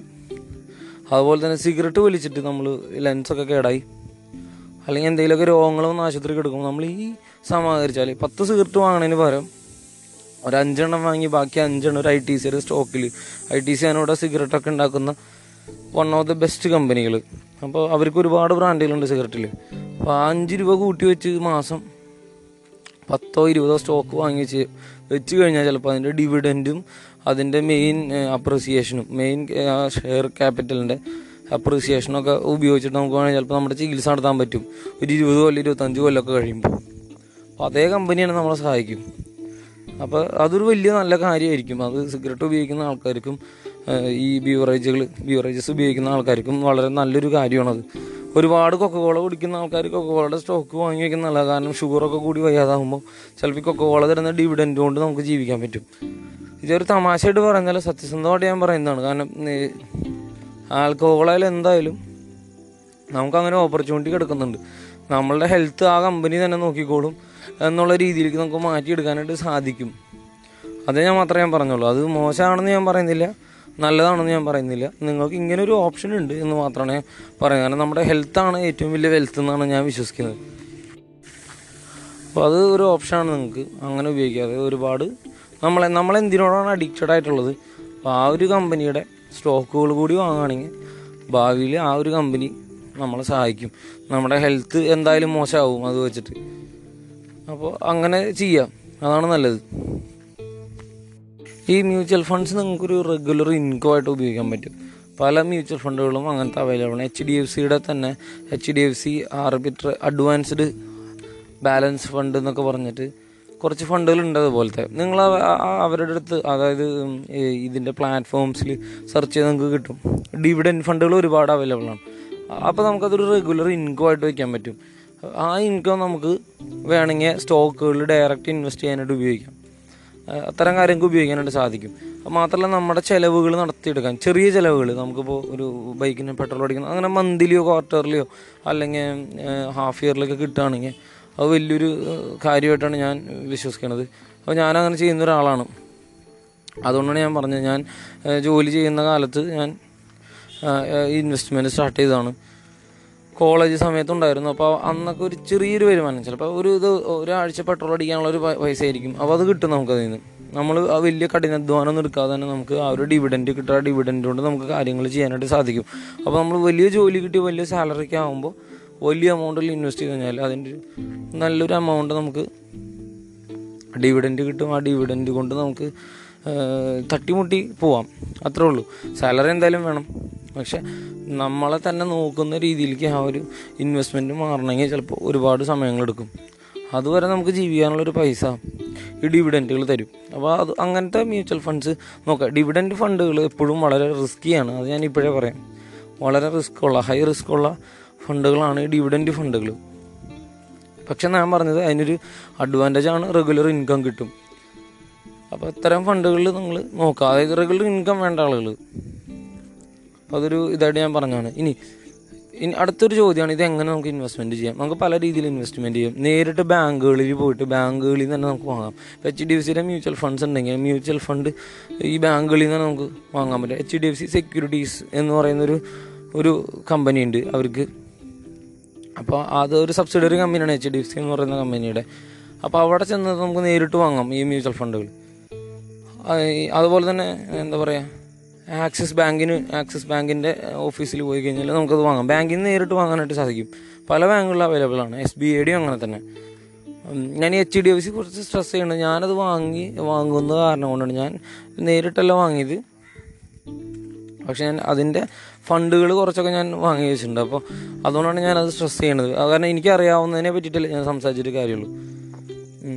അപ്പോൾ അതാണ് ഞാൻ പറഞ്ഞു തന്നത്. അപ്പോൾ നേരിട്ട് നിൽക്കൊന്നുമില്ല ബാങ്കിൽ പോയിട്ട് വാങ്ങാം. ഒന്നാമത്തെ ഒരു മാർഗം എന്ന് പറഞ്ഞാൽ നേരിട്ട് നിങ്ങൾ ഡയറക്റ്റ് അടിച്ചെന്ന് ചെന്ന് വാങ്ങാം. രണ്ടാമത്തെ മ്യൂച്വൽ ഫണ്ട് ഏജന്റുകളുണ്ട് അപ്പോൾ ഏജന്റുകൾ വഴി നിങ്ങൾക്ക് വാങ്ങാൻ പറ്റും. നിങ്ങളുടെയൊക്കെ വീടിന്റെ അടുത്തൊക്കെ കാണും ഇങ്ങനെ മ്യൂച്വൽ ഫണ്ട്സ് വിൽക്കുന്ന സർട്ടിഫൈഡ് ആയിട്ടുള്ള ഏജന്റുമാർ അവർ സർട്ടിഫൈഡ് ആയിരിക്കണം. അതിന് ഒരുപാട് പരീക്ഷകളും ഒക്കെ കഴിഞ്ഞിട്ടാണ് ഈ മ്യൂച്വൽ ഫണ്ട് ഏജന്റായിട്ട് നിങ്ങൾക്ക് കിട്ടുക. ഒരു ക്വാളിഫിക്കേഷൻ ഇല്ലാത്ത ആൾ ഇത് വിൽക്കാൻ നടക്കുന്നുണ്ടെങ്കിൽ അവരുടെ ഇത് കൈപ്പറ്റാതിരിക്കുക മാക്സിമം അതിന്റെ എന്തൊക്കെ ക്വാളിഫിക്കേഷൻസ് ഒക്കെ വേണമെന്നുള്ളത് ഞാൻ പിന്നീട് ഒരു പോഡ്കാസ്റ്റിൽ പറയാം. വെറുതെ അങ്ങനെ എല്ലാവർക്കും ആവാൻ പറ്റുന്ന ഒരു സംഗതിയല്ല മ്യൂച്വൽ ഫണ്ട് ഏജന്റ് അതിന് അതിന്റെതായ ക്വാളിഫിക്കേഷൻസും കാര്യങ്ങളൊക്കെ ഉണ്ട്. അപ്പോൾ അത് സർട്ടിഫിക്കേഷൻ കഴിഞ്ഞ ഒരാൾക്ക് മാത്രമേ പറ്റുള്ളൂ. അപ്പോൾ അങ്ങനെ നിങ്ങൾക്ക് വാങ്ങാം. ഇനി ഏറ്റവും ഈസി ആയിട്ടുള്ള മാർഗം ഏറ്റവും ചീപ്പായിട്ടുള്ളൊരു മാർഗമാണ് ഓൺലൈനിൽ നമുക്കിത് വാങ്ങാൻ സാധിക്കും. ഓൺലൈനിൽ ഒരുപാട് ആപ്പുകൾ അവൈലബിൾ ആണ്. ഇപ്പോൾ ഞാൻ ഉപയോഗിക്കുന്ന ഞാനിപ്പോൾ കുറേ കാലമായിട്ട് ഉപയോഗിക്കുന്ന ഒരു ആപ്പാണ് ഗ്രോ ആപ്പ് ചെറിയ എമൗണ്ടുകളാണ് നമുക്ക് ഗ്രോ ആപ്പിൽ ഇടാം. അതായത് ചെറിയ എമൗണ്ട് ഒരു ഒരു ലക്ഷം രൂപ വരെയുള്ള എമൗണ്ട് നമുക്ക് എപ്പോഴും ഗ്രോ ആപ്പ് ഉപയോഗിക്കുന്നതായിരിക്കും കുറച്ചുകൂടി നല്ലത്. വളരെ ഈസി ആയിട്ട് നിങ്ങൾക്ക് അത് വിഡ്രോ ചെയ്യാം. വളരെ വളരെ എളുപ്പമാണ്. അതിൽ അതിന്റെ അതിന്റെ കൺസോൾ വളരെ യൂസർ ഫ്രണ്ട്ലി ആണ്. നമുക്ക് വളരെ എളുപ്പമായിട്ട് അത് ഉപയോഗിക്കാം. ഗ്രോ ആപ്പാണ് കുറച്ചുകൂടി ഞാൻ വിശ്വസിച്ച് ഉപയോഗിക്കുന്ന ഒരു ആപ്പാണ് എനിക്കതിൽ ഇൻവെസ്റ്റ്മെന്റ്സ് ഉണ്ട്. അപ്പോൾ എനിക്കത് തീർച്ചയായിട്ടും പറയാനായിട്ട് സാധിക്കും. എന്റെ കൺസോൾ വളരെ എളുപ്പമാണ്. കാറ്റഗറീസ് ഓഫ് മ്യൂച്വൽ ഫണ്ട്സ് അതിൽ കൊടുത്തിട്ടുണ്ടാകും നമുക്കത് ഈസി ആയിട്ട് ബൈ ചെയ്യാം. എപ്പോൾ വേണമെങ്കിലും വിൽക്കാം. അതിന്റെ വിറ്റ പൈസ രണ്ട് ദിവസം മൂന്ന് ദിവസത്തിനുള്ളിലൊക്കെ നമ്മുടെ അക്കൗണ്ടിൽ ക്രെഡിറ്റ് ആവും. അപ്പോൾ അത് കുറച്ചുകൂടി എളുപ്പമായിട്ടാണ് എനിക്ക് തോന്നിയിട്ടുള്ളത്. പിന്നെ പിന്നെ ഉള്ളതാണ് നമുക്ക് പിന്നെ ഞാൻ ഉപയോഗിക്കുന്നത് സെറോദ എന്ന് പറയുന്ന കമ്പനിയുടെ അവരുടെ കൺസോൾ കോയിൻ എന്ന് പറഞ്ഞൊരു കൺസോൾ ഉണ്ട്. അവർക്ക് സെറോദ കോയിൻ അപ്പോൾ അതുവഴി നമുക്ക് മ്യൂച്വൽ ഫണ്ട്സ് വാങ്ങാം. അത് ഞാൻ അതിലും അതിൽ കൂടി ഞാൻ വാങ്ങുന്നുണ്ട്. അതായത് ഒരു ലക്ഷം രൂപയ്ക്ക് മേലെയുള്ള നമ്മുടെ ഇൻവെസ്റ്റ്മെന്റ്സ് എപ്പോഴും നമ്മൾ ഒരു ഫുൾ സർവീസ് ബ്രോക്കറിന്റെ അക്കൗണ്ട് കൂടെ വാങ്ങുന്നതായിരിക്കും. അല്ലെങ്കിൽ അവർ വഴി വാങ്ങുന്നതായിരിക്കും കുറച്ചുകൂടി നല്ലത്. സേഫ്റ്റിക്കാണ് ഞാൻ ഈ പറയുന്നത്. ഫുൾ സർവീസ് ബ്രോക്കർ എന്ന് പറയുമ്പോൾ ജിയോജിത്ത് ഹെഡ് ഇക്വിറ്റീസ് ഇതുപോലുള്ള കമ്പനികൾ അപ്പോൾ അവർ കുറച്ചുകൂടി ട്രസ്റ്റ് വർത്തിയാണ് അവർക്ക് നമ്മുടെ നാടുകളിൽ ഒരുപാട് സ്ഥലങ്ങളിൽ ഓഫീസുകളുണ്ട് ഇപ്പോൾ എന്റെ നാട് മാളയാണ്. മാളയിൽ തന്നെ ഓഫീസുണ്ട് ജിയോജിത്തിനൊക്കെ. ഹെഡ്ജിനൊക്കെ ഉണ്ട്. അപ്പോൾ നമുക്ക് വിശ്വസിക്കാം. അവരെ കുറച്ചുകൂടി ട്രസ്റ്റ് വർത്തിയാണ് അവർക്ക് ഇത്രയും വലിയൊരു കമ്പനിയാണ് അവരങ്ങനെ ഒറ്റയടിക്ക് പൂട്ടി പോകുന്നില്ല. അപ്പോൾ നമുക്ക് കുറച്ചുകൂടിയും സേഫ്റ്റിയാണ് സേഫാണ് അതായത് വേറെ ഒരു സേഫ് അല്ല. ഇത് മ്യൂച്വൽ ഫണ്ട് തരുന്നത് വേറൊരു കമ്പനിയാണ് ഒരു ഫണ്ട് ഹൗസിൽ നിന്നാണ് നമ്മൾ വാങ്ങുന്നത്. വേറെ ഒന്നുമല്ല നമുക്ക് ഇപ്പോൾ ഇപ്പം അഥവാ ഒരു കമ്പനി ബൂട്ടി പോയാലും നമ്മുടെ ഡിമാറ്റ് അക്കൗണ്ടിൽ ഇത് കിടക്കുന്നുണ്ടെങ്കിൽ നമുക്കത് പുതിയ ഡിമാറ്റ് അക്കൗണ്ടിലേക്ക് ട്രാൻസ്ഫർ ചെയ്യാം. അല്ലെങ്കിൽ വേറൊരു കമ്പനിയിൽ നമ്മൾ ട്രേഡിംഗ് അക്കൗണ്ട് ഓപ്പൺ ചെയ്തിട്ട് അതായിട്ട് ഇത് അറ്റാച്ച് ചെയ്യാം. ഒരുപാട് മാർഗങ്ങളാണ് അങ്ങനെ നമ്മുടെ പൈസ ഒന്നും നഷ്ടപ്പെടില്ല. ആര് ഏത് കമ്പനി വഴി നമ്മൾ വാങ്ങിയാലും നമ്മുടെ ഫണ്ട് ഒരിക്കലും നഷ്ടപ്പെടില്ല. നമ്മുടെ ക്യാപിറ്റൽ ഒരിക്കലും നഷ്ടപ്പെടാനൊന്നും പോകുന്നില്ല. അങ്ങനെ ഒരു ഫ്രോഡ് ഒന്നും നടക്കില്ല ഇതിൽ ഞാൻ പറയുന്നത് അങ്ങനെ പ്രശ്നം വരാതിരിക്കാൻ നോക്കുന്നതായിരിക്കും കുറച്ചുകൂടി നല്ലത്.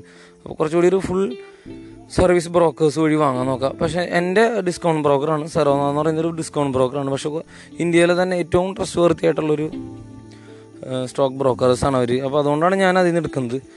ഞാൻ പണ്ട് മുതൽ വർഷങ്ങൾ മുന്നേ അതായത് ഇതൊരു ഒരു ട്രെൻഡിങ് ആവുന്നതിന് മുന്നേ തന്നെ ഞാൻ സെറോദ ഉപയോഗിക്കുന്നതാണ്. അപ്പോൾ എനിക്ക് വളരെ വിശ്വാസമുള്ളൊരു ഏജൻസിയാണ് അല്ലെങ്കിൽ ഒരു ഏജന്റാണ് അവർ ഒരു ഏജന്റ് അല്ല കേട്ടോ സോറി അവരൊരു ഡിസ്കൗണ്ട് ബ്രോക്കേഴ്സാണ് അപ്പോൾ അവർക്ക് മ്യൂച്വൽ ഫണ്ടിന്റെ കൺസോൾ ഉണ്ട്. സറോദ കോയിൻ എന്നാണ് പേര്. അപ്പോൾ അതുവഴി നിങ്ങൾക്ക് വാങ്ങാം. അല്ലെങ്കിൽ ജിയോ ജിത്തിൽ നിന്ന് വാങ്ങാം.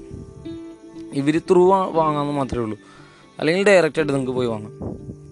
ഇതൊക്കെയാണ് ഇത് വാങ്ങാനുള്ള അല്ലെങ്കിൽ മ്യൂച്വൽ ഫണ്ട്സ് വാങ്ങാനുള്ള ഒരു മാർഗം എന്ന് പറയുന്നത്. പിന്നെ നമുക്ക് വേണമെങ്കിൽ അവരുടെ തന്നെ വെബ്സൈറ്റിൽ പോയിട്ട് ഓൺലൈനിൽ നമുക്ക് വാങ്ങാം. ഇപ്പോൾ എന്താ പറയുക ഇവരുടെ ടെമ്പിൾട്ടൺ അതുപോലെ തന്നെ ഫ്രാങ്ക്ലിൻ ഇന്ത്യ ഇവരുടെയൊക്കെ വെബ്സൈറ്റുകളിൽ തന്നെ നിങ്ങൾക്ക് പോയ ഡയറക്റ്റ്ലി ഏത് മ്യൂച്വൽ ഫണ്ട് നിങ്ങൾക്ക് താല്പര്യം വെച്ചാൽ അത് ഡയറക്റ്റ്ലി തന്നെ നിങ്ങൾക്ക് വാങ്ങാനായിട്ട് സാധിക്കും. അപ്പോൾ ഇതൊക്കെ ഓൺലൈനിലുള്ള മാർഗങ്ങളാണ്. ഈ മൂന്ന് മാർഗങ്ങളും പ്രധാനമായിട്ട് ആദ്യത്തെ ത്രൂ നിങ്ങൾക്ക് ബാങ്കുകൾ വഴി വാങ്ങാം. രണ്ടാമത്തെ ഏജൻസി വഴി വാങ്ങാം. മൂന്ന് ഓൺലൈൻ കൺസോളുകൾ. അത് ഡിസ്കൗണ്ട് ബ്രോക്കേഴ്സായിട്ട് വാങ്ങാം. അല്ലെങ്കിൽ ബാങ്കുകളുടെ വെബ്സൈറ്റിൽ പോയിട്ട് വാങ്ങാം. ഇനി അതും അല്ലെങ്കിൽ ഫണ്ട് ഹൗസുകളുടെ തന്നെ വെബ്സൈറ്റിൽ പോയിട്ട് വാങ്ങാം. അല്ലെങ്കിൽ ഗ്രോ അതുപോലെ തന്നെ സെറോത്ത് അതുപോലെയുള്ള ഡിസ്കൗണ്ട് ബ്രോക്കറുകളുടെ കൺസോൾസിൽ പോയിട്ട് വാങ്ങാം. അപ്പോൾ ഇത് ആപ്പുകൾ വഴി. അപ്പോൾ ഇത്രയും സംഗതികളാണ് ഇത് മ്യൂച്വൽ ഫണ്ട് നിങ്ങൾക്ക് വാങ്ങാനുള്ള മാർഗങ്ങൾ. ഇനി ഈ മ്യൂച്വൽ ഫണ്ടുകൾക്കെല്ലാം ടാക്സും അപ്ലിക്കബിൾ ആണ്. Short term capital gain tax long term capital gain tax ഇതൊക്കെ ഇതിനും ബാധകമാണ്. സ്റ്റോക്കുകളെ പോലെ തന്നെയാണ് മ്യൂച്വൽ ഫണ്ട്സിനും ഇതൊക്കെ ബാധകമാണ്. അപ്പോൾ അതുകൾ നിങ്ങൾ ഇൻഡെപ്ത് റിസർച്ച് ചെയ്തിട്ട് വേണം ഇതിലൊക്കെ പോയിട്ട് റിസർച്ച് എന്താ പറയുക പണം നിക്ഷേപിക്കാം പിന്നെ എക്സിറ്റ് ലോഡുകളുള്ള മ്യൂച്വൽ ഫണ്ടുകളുണ്ട്. അതുപോലെ തന്നെ ഇതിന്റെ ഇനി എല്ലാ മ്യൂച്വൽ ഫണ്ട്സുകൾക്കും വർഷത്തിൽ ഇത്ര ശതമാനം ഇതിന്റെ നടത്തിപ്പിന് വേണ്ടിയിട്ട് നിങ്ങൾ കൊടുക്കേണ്ടി വരും. അപ്പോൾ അത് അത് എത്രയാണെന്നുള്ളത് അതിന്റെ എക്സ്പെൻസ് എത്ര എക്സ്പെൻസ് എത്ര പെർസെന്റേജ് ആണുള്ളത് നിങ്ങൾ എപ്പോഴും നോക്കണം. പിന്നെ ഇതിന്റെ ഫണ്ട് മാനേജർ ആൾ നല്ല ക്വാളിഫൈഡ് ആയിട്ടുള്ള ഒരാളാണോ ഇരിക്കുന്നത്? അല്ലെങ്കിൽ വെറുതെ അത്ര എക്സ്പീരിയൻസ്ഡ് ഒന്നല്ല തൊട്ടതിലെല്ലാം നഷ്ടം മാത്രം വരുത്തുന്ന ഒരാൾ ആണെങ്കിൽ ആളെ മാറ്റണം. ഒരു സിനിമയ്ക്ക് ഡയറക്ടർ എങ്ങനെയാണോ അതുപോലെയാണ് ഒരു ഫണ്ട് മാനേജർ എന്ന് പറയുന്നത്. ഒരു ഫണ്ടിന് ഫണ്ട് മാനേജർ ബാക്കി എല്ലാവരും അദ്ദേഹത്തിന് താഴെയാണ് വരുന്നത്. ഒരു ഡയറക്ടറും മോശമായ മാത്രം മതി ഒരു സിനിമ പൊട്ടാൻ എത്ര നല്ല കഥയിലും കാര്യമില്ല. എത്ര നല്ല പാട്ടുകളുണ്ടെങ്കിലും കാര്യമില്ല. എത്ര നല്ല ഒരു നടനായിട്ടും കാര്യമില്ല. ഡയറക്ടർ പൊട്ടനാണെങ്കിൽ പടം പൊട്ടും. അപ്പോൾ അതുപോലെ തന്നെയാണ് ഒരു ഫണ്ട് മാനേജർ കഴിവില്ലാത്തവനാണെങ്കിൽ ആ ഫണ്ട് പൊട്ടും. എത്ര നല്ല ക്ലർക്ക് ഉണ്ടായിട്ടും കാര്യമില്ല. എത്ര നല്ല റിസർച്ച് സ്പെഷ്യലിസ്റ്റുകൾ ഉണ്ടായിട്ടും കാര്യമില്ല. എത്ര നല്ല അനലിസ്റ്റ് ഉണ്ടായിട്ടും കാര്യമില്ല. എത്ര നല്ല റിസ്ക് അനലൈസിങ് മാനേജർ ഉണ്ടായിട്ടും കാര്യമില്ല. ഒരു പൊട്ടനായ ഫണ്ട് മാനേജർ പൊട്ടൻ എന്ന് ഞാൻ ഉദ്ദേശിച്ചത് ചെവി കേൾക്കാത്ത ആൾ അതുപോലെ ഒരു ആക്ഷേപിച്ച് പറഞ്ഞാൽ നമ്മുടെ നാട്ടിൽ സാധാരണ സംസാരിക്കുന്ന ഒരു സംസാര ഭാഷയിൽ ഞാൻ പറഞ്ഞതേ ഉള്ളൂ. ഒരു കഴിവില്ലാത്തവൻ ഒരു കഴിവില്ലാത്ത ഒരാൾ മാനേജറായിട്ട് ഇരി- ഇരുന്ന് കഴിഞ്ഞാൽ എന്താ പറയുക ഇതാണ് അവസാനം ഉണ്ടാവുക. ആ കമ്പനി പൊട്ടും. ആ ഫണ്ട് പൊട്ടും. അപ്പോൾ ചോദിക്കും കഴിവില്ലാത്ത ആളുകൾക്ക് ഇങ്ങനെ ഫണ്ട് മാനേജർ ആവാൻ പറ്റുമെന്ന്. തീർച്ചയായിട്ടും ആവാൻ സാധിക്കും. കാരണം നമുക്കറിയാം സിനിമയിൽ അച്ഛൻ സിനിമ നടനായിരുന്നു മകൻ സിനിമ നടനാവുക. അത് നമ്മുടെ നാട്ടിൽ നടക്കുന്ന ഒരു സ്വതവ ഒരു കാര്യം. അച്ഛൻ ഡയറക്ടർ അപ്പോൾ തന്നെ മോനും ഡയറക്ടർ അതുപോലെ തന്നെ ആവുന്ന ഒരു അതായത് സാധ്യതയുള്ളൊരു മേഖലയല്ല. എല്ലാ മേഖലയിലും സാധ്യതയുണ്ട്. പിന്നെ പിന്നെ എന്താ പറയുക ഈ പിടിപാടിൽ കയറി വരുന്ന വ്യക്തികൾ അവരാണ് ഈ ഫണ്ട് മാനേജർ ഈ ഫണ്ട് മാനേജർമാർക്കും അങ്ങനെ ആവാനൊക്കെ സാധിക്കും. അതായത് അതും നടക്കുന്നില്ല എന്ന് നമുക്ക് പറയാനായിട്ട് സാധിക്കില്ല. ഒന്നും നമുക്ക് ഹൺഡ്രഡ് പെർസെന്റ് തീർപ്പ് പറയാൻ സാധിക്കുന്ന ഒരു കാര്യമില്ല. അപ്പോൾ അങ്ങനെ വരുന്ന ഫണ്ട് മാനേജർമാരാണെങ്കിൽ നൂറ് ശതമാനം ഉറപ്പാണ് ആ ഫണ്ട് പൊട്ടും. വേറൊരു കാര്യം എന്ന് പറയുന്നത് നൂറിൽ നൂറ് മാർക്ക് വാങ്ങി ബി ടെക് എം ടെക് ഒക്കെ പാസ്സായ ആളുകൾ നിങ്ങൾ ശ്രദ്ധിച്ചിട്ടുണ്ടാവും. എല്ലാവരുടെ കാര്യമല്ല ഞാൻ പറയുന്നത്. അവർ പ്രാക്ടിക്കലി കാര്യത്തോടെ എടുക്കുമ്പോൾ അവർ പതറി നിൽക്കുന്നത് അവർക്ക് ആ കാര്യം ചെയ്യാൻ സാധിക്കില്ല. അതായത് റിയാലിറ്റിയോട് നേരിട്ട് അവർക്ക് പൊരുതാനായിട്ട് സാധിക്കില്ല. അങ്ങനെ വരുന്ന ഫണ്ട് മാനേജേഴ്സ് ഉണ്ട്. ഹൈലി ക്വാളിഫൈഡ് ആയിരിക്കും. നല്ല അറിവ് കാണും. നല്ല പ്രവൃത്തി പരിചയം. അതായത് ഒരു ഇന്റേൺഷിപ്പ് ഒക്കെ എടുത്ത ഒരാളായിരിക്കും. ചിലപ്പോൾ എല്ലാ തരത്തിലുള്ള ഒരു സ്കിൽസ് ഉണ്ട്. പക്ഷെ ആൾ കാര്യത്തോട് അടുക്കുമ്പോൾ അവർ പേടിക്കും പാനിക്കാവും അപ്പോൾ അത് അങ്ങനത്തെ മാനേജർമാരാണെങ്കിൽ നിങ്ങൾ വിട്ട് കളയുക അതായത് അത് അവരുടെ ഹിസ്റ്ററി ചെക്ക് ചെയ്ത് അറിയാൻ സാധിക്കും. ഈ ഒരു വ്യക്തി ഏതൊക്കെ സ്കൂൾ കോളേജുകളാണ് പഠിച്ചത് എന്തൊക്കെ കോഴ്സുകളാണ് പഠിച്ചത് ഇതെല്ലാം നിങ്ങൾക്ക് ചിലപ്പോൾ ലിങ്ക്ഡിനിൽ അവർ പ്രൊഫൈൽ ഉണ്ടാവും അവർക്ക്. അത് പോയി നിങ്ങൾക്ക് സെർച്ച് ചെയ്യാം. ഞാൻ വ്യക്തിപരമായിട്ട് ആദ്യം ഒരാളുടെ ഫണ്ട് മാനേജറിനെയാണ് ആദ്യം നോക്കുക ഏത് ഫണ്ടാണെന്ന് സെലക്ട് ചെയ്ത് കഴിഞ്ഞാൽ ആദ്യം ഫണ്ട് മാനേജറെ നോക്കും. ഫണ്ട് മാനേജറിന്റെ ലിങ്ക്ഡ് ഇൻ പ്രൊഫൈൽസ് നോക്കും. എത്ര മാനേജേഴ്സ് ഉണ്ടെങ്കിൽ അവരെല്ലാം ഇൻ പ്രൊഫൈൽസ് ഞാൻ ചെക്ക് ചെയ്യും. അവരുടെ ഫേസ്ബുക്ക് പോസ്റ്റുകൾ ട്വിറ്റർ ഉണ്ടെങ്കിൽ ട്വീറ്റ് പോസ്റ്റുകൾ അതെല്ലാം ഞാൻ ചെക്ക് ചെയ്യും. എന്നിട്ട് മാത്രമേ ഞാൻ അതിൽ പോകുള്ളൂ അപ്പോൾ എന്തിനാണെന്ന് വെച്ചാൽ ഇവർ നല്ല ആളുകളായാൽ മാത്രമേ നമ്മളുടെ ഫണ്ട് ഒരു നല്ല റിട്ടേൺസ് തരുള്ളൂ. പിന്നെ അതിന്റെ അത് കഴിഞ്ഞിട്ടാണ് അതിന്റെ എക്സ്പെൻസിന്റെ കാര്യങ്ങൾ ചെക്ക് എക്സ്പെൻസ് റേഷ്യോ എന്തോരം എക്സ്പെൻസ് പോകുന്നുണ്ട് ഈ മ്യൂച്വൽ ഫണ്ടിന് അത് നോക്കുന്നത്. അത് കഴിഞ്ഞാൽ ഇതിലുള്ള സ്റ്റോക്കുകൾ എന്തൊക്കെയാണ്? ആ സ്റ്റോക്കുകൾ ഫണ്ടമെന്റലി സ്ട്രോങ് ആണോ? അതിലേതെങ്കിലും വീക്കായിട്ടുള്ള സ്റ്റോക്കുകളുണ്ടോ ആ സ്റ്റോക്കുകൾ ആ കമ്പനികളുടെ ഒരു ഫ്യൂച്ചർ എന്തായിരിക്കും? ഒരു ആവറേജ് ഫ്യൂച്ചർ എങ്ങനെയായിരിക്കും? അതിന്റെ പാസ്റ്റ് പെർഫോമൻസുകൾ എങ്ങനെയാണ് കമ്പനികളുടെ ഇത്തരം കാര്യങ്ങളൊക്കെ ഞാൻ അതിന് ശേഷമാണ് നോക്കുക. പക്ഷെ അതും ഞാൻ നോക്കും. ഇത്രയും മൂന്ന് കാര്യങ്ങൾ വളരെ നോക്ക് നോക്കുക. കാര്യമായിട്ട് തന്നെ നോക്കും. പിന്നെ ഇത് ഞാൻ വേറൊരു കാര്യം ഞാൻ നോക്കുന്നത്. ഈ ഫണ്ട് തരുന്ന company suppose H D F C ആണെന്നിരിക്കട്ടെ അല്ലെങ്കിൽ ഒരു ആക്സിസ് ബാങ്ക് ആണെന്നിരിക്കട്ടെ ഇങ്ങനത്തെ കമ്പനികൾക്ക് ഏതെങ്കിലും രാഷ്ട്രീയ പാർട്ടികളായിട്ട് ബന്ധമുണ്ടോ നോക്കും. രാഷ്ട്രീയ പാർട്ടികളുടെ ബന്ധമുണ്ടോ ആ കമ്പനി? ഞാൻ ഒരിക്കലും എടുക്കില്ല. അത് എത്ര ഡിസ്കൗണ്ട് കിട്ടിയാലും ആ കമ്പനി ഞാൻ വാങ്ങില്ല. അത് എന്റെ ഒരു പേഴ്സണൽ ഒരു ക്രൈറ്റീരിയ ആണ്. ഒരു രാഷ്ട്രീയ പാർട്ടിയായിട്ടും ബന്ധം ഉണ്ടാവാൻ പാടില്ല. അത് വലിയ എല്ലാ കമ്പനികൾക്കും രാഷ്ട്രീയ പാർട്ടികളായിട്ട് ബന്ധങ്ങൾ കാണും.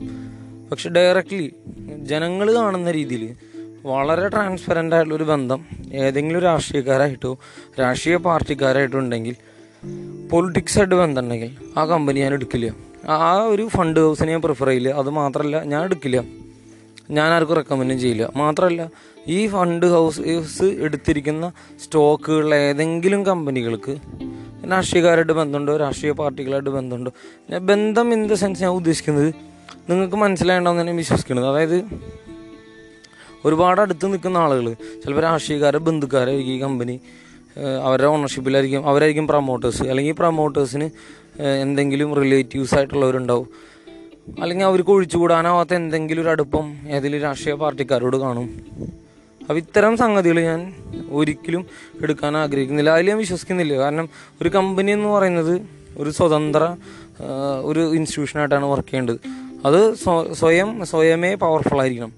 ഒരാളും ഡിപ്പെൻഡ് ചെയ്തിട്ടായിരിക്കരുത് അതിന്റെ റിസോഴ്സുകൾ വരുന്നതും അതിൽ അപ്പോയിൻമെന്റുകൾ നടക്കുന്നതും. അത് ജനാധിപത്യമായിരിക്കണം.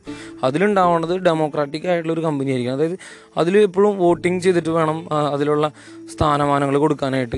ഇന്റർവ്യൂ ചെയ്ത് മാത്രമേ അതിൽ എംപ്ലോയീസിന് എടുക്കാൻ പാടുള്ളൂ.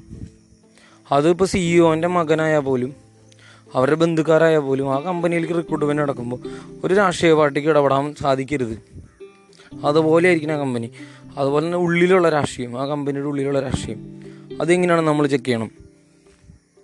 അപ്പോൾ അതൊക്കെ ഞാൻ അങ്ങനത്തെ കമ്പനികളൊന്നും പ്രിഫർ ചെയ്യില്ല. ഞാൻ എടുക്കില്ല എത്ര ഡിസ്കൗണ്ട് പ്രൈസിൽ കിട്ടിയാലും ഞാൻ അങ്ങനത്തെ കമ്പനികളുടെ സ്റ്റോക്കുകൾ വാങ്ങാറില്ല. അതായിട്ട് ബന്ധപ്പെട്ട മ്യൂച്വൽ ഫണ്ട്സും വാങ്ങാറില്ല. ഈ മ്യൂച്വൽ ഫണ്ട് ഹൗസുകൾക്ക് എന്തെങ്കിലും ബന്ധമുണ്ടെങ്കിൽ ആ വ്യക്തികളെ ഞാൻ ഒഴിവാക്കും. കാരണം നിങ്ങൾക്കും സേഫ് അതായിരിക്കും. എന്നാണ് ഞാൻ വിശ്വസിക്കുന്നത് പിന്നെ അല്ലാത്തവർ ഉണ്ടാവും. കുഴപ്പമില്ല. ഞാൻ അങ്ങനത്തെ കാര്യങ്ങൾ ഞാൻ എന്റെ അഭിപ്രായം പറഞ്ഞെന്ന് മാത്രം ഞാൻ വ്യക്തിപരമായിട്ട് അങ്ങനത്തെ പ്രിഫർ ചെയ്യുന്നില്ല. അപ്പം നമ്മളിനി നിർത്താണ്. നമ്മൾ പ്രധാനമായിട്ട് അപ്പോൾ പറഞ്ഞ കാര്യങ്ങൾ എന്തൊക്കെയാണ് എത്ര തരം മ്യൂച്വൽ ഫണ്ട്സ് ഉണ്ട് എന്തൊക്കെ തരം മ്യൂച്വൽ ഫണ്ട്സ് ഉണ്ട് അതിൽ ശ്രദ്ധിക്കേണ്ട കുറച്ച് കാര്യങ്ങൾ നമ്മൾ സംസാരിച്ചു. എന്തൊക്കെ തരം മ്യൂച്വൽ ഫണ്ടിൽ അവോയ്ഡ് ചെയ്യണം? പിന്നെ എന്റെ വ്യക്തിപരമായ കുറച്ച് അഭിപ്രായങ്ങൾ ഞാൻ പറഞ്ഞു. ഫോറിൻ ഇൻവെസ്റ്റിങ്ങുകൾ നടത്തുമ്പോൾ എന്തൊക്കെ ശ്രദ്ധിക്കണമെന്ന് ഞാൻ പറഞ്ഞു.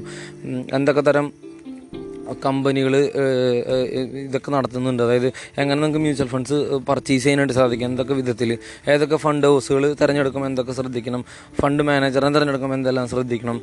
ഇത്തരം കാര്യങ്ങളിലെല്ലാം നമുക്കൊരു കുറച്ചുകൂടി നല്ല ഡീറ്റെയിൽ ആയിട്ട് ഞാൻ സംസാരിച്ചിട്ടുണ്ട്. ഇനി വരുന്ന പോഡ്കാസ്റ്റുകളിൽ ഇതിനെ പറ്റിയിട്ട് കുറച്ചുകൂടി കാര്യങ്ങൾ സംസാരിക്കാമെന്ന് പ്രതീക്ഷിക്കുന്നു. ഒരുപാട് ലെങ്തി ഓഡിയോ ആണ്. ഇതൊരു വളരെ താല്പര്യമുള്ള ആളുകൾ മാത്രം ആണ് ഇത് കേൾക്കുന്നതെന്ന് ഞാൻ വിശ്വസിക്കുന്നു. കാരണം ഒരു സാധാരണ ആരും ഒരു മണിക്കൂറുള്ള ഓഡിയോ ഒന്നും കേൾക്കാറ് കേൾക്കില്ല എന്ന് എനിക്കറിയാം. പക്ഷെ ഞാൻ പറയാനുള്ള കാര്യങ്ങൾ എനിക്ക് മുഴുവനായിട്ടും പറയണം. അതുകൊണ്ട് ഒരിക്കലും ലെങ്ത്ത് കുറച്ചിട്ട് ഞാൻ സംസാരിക്കില്ല. ചന്തമുള്ള ചക്കയിൽ ചുളയില്ല എന്ന് പറയുന്നൊരു അവസ്ഥയാണ്. ഭയങ്കര പ്രൗഢം ആയിട്ട് കാണിക്കുന്ന പല പുറത്തേക്ക് തള്ളി നിൽക്കുന്ന കമ്പനികളും നശിച്ച കമ്പനികളായിരിക്കും ഉള്ളിൽ അതുപോലെ തന്നെയാണ് മ്യൂച്വൽ ഫണ്ടുകളായാലും എന്ത് തരം സംഗതികളായാലും. ഒരു പേന വാങ്ങുമ്പോൾ നമ്മൾ എന്തെല്ലാം ശ്രദ്ധിക്കുന്നു? അതിന്റെ നൂറ് ഇരുന്നൂറ് ഇരട്ടി നമ്മൾ ഒരു സ്റ്റോക്ക് വാങ്ങുമ്പോഴും മ്യൂച്വൽ ഫണ്ട് വാങ്ങുമ്പോഴും ഫിനാൻഷ്യൽ സെക്ടറിലേക്ക് നമ്മൾ ഇറങ്ങുമ്പോൾ ശ്രദ്ധിക്കണം. അതുകൊണ്ടാണ് ഒരു നീന്താൻ പഠിക്കുന്നത് പോലെ തന്നെയാണ് ഫിനാൻഷ്യൽ ഫീൽഡിലും നന്നായിട്ട് അറിഞ്ഞില്ലെങ്കിൽ കുത്തൊഴുക്കിലും ചുഴിയിലും പെട്ട് നമ്മൾ പോകും. നമ്മളുടെ ജീവൻ തന്നെ നശിക്കും. നമ്മുടെ ജീവൻ എടുക്കാൻ ശേഷിയുള്ള ഒരു ഒരു ഫീൽഡ് തന്നെയാണ് സെക്യൂരിറ്റീസ് മാർക്കറ്റ് അല്ലെങ്കിൽ ഫിനാൻഷ്യൽ ഫീൽഡ് നമ്മുടെ ജീവൻ ഈസി ആയിട്ട് അതിനെടുക്കാനായിട്ട് സാധിക്കും.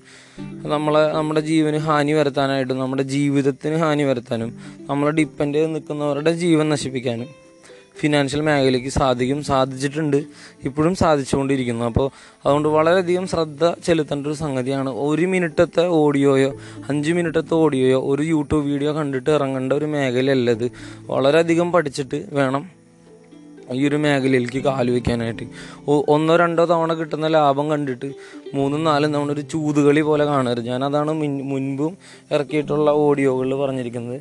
സ്പെക്കുലേഷൻ അല്ല ഇൻവെസ്റ്റിംഗ് എന്ന് പറയുന്നത്. രണ്ടും രണ്ട് തരമാണ്. അതിന്റെ ഡിഫറൻസിയേഷൻ എപ്പോഴും നിങ്ങൾ മനസ്സിൽ വെക്കുക. പിന്നെ മനസ്സിലാക്കേണ്ട ഇതാണ് ചന്തമുള്ള ചക്കയിൽ ചുള കാണില്ല. അപ്പോൾ അത് എപ്പോഴും നമ്മൾ ശ്രദ്ധിക്കാം ഇത്രയും പറഞ്ഞുകൊണ്ട് ഞാൻ നിർത്താണ്. കൂടുതൽ കാര്യങ്ങൾ ഇനി വരുന്ന പോഡ്കാസ്റ്റുകളിൽ പറയാം. എല്ലാവർക്കും നന്ദി നമസ്കാരം. ശുഭദിനം.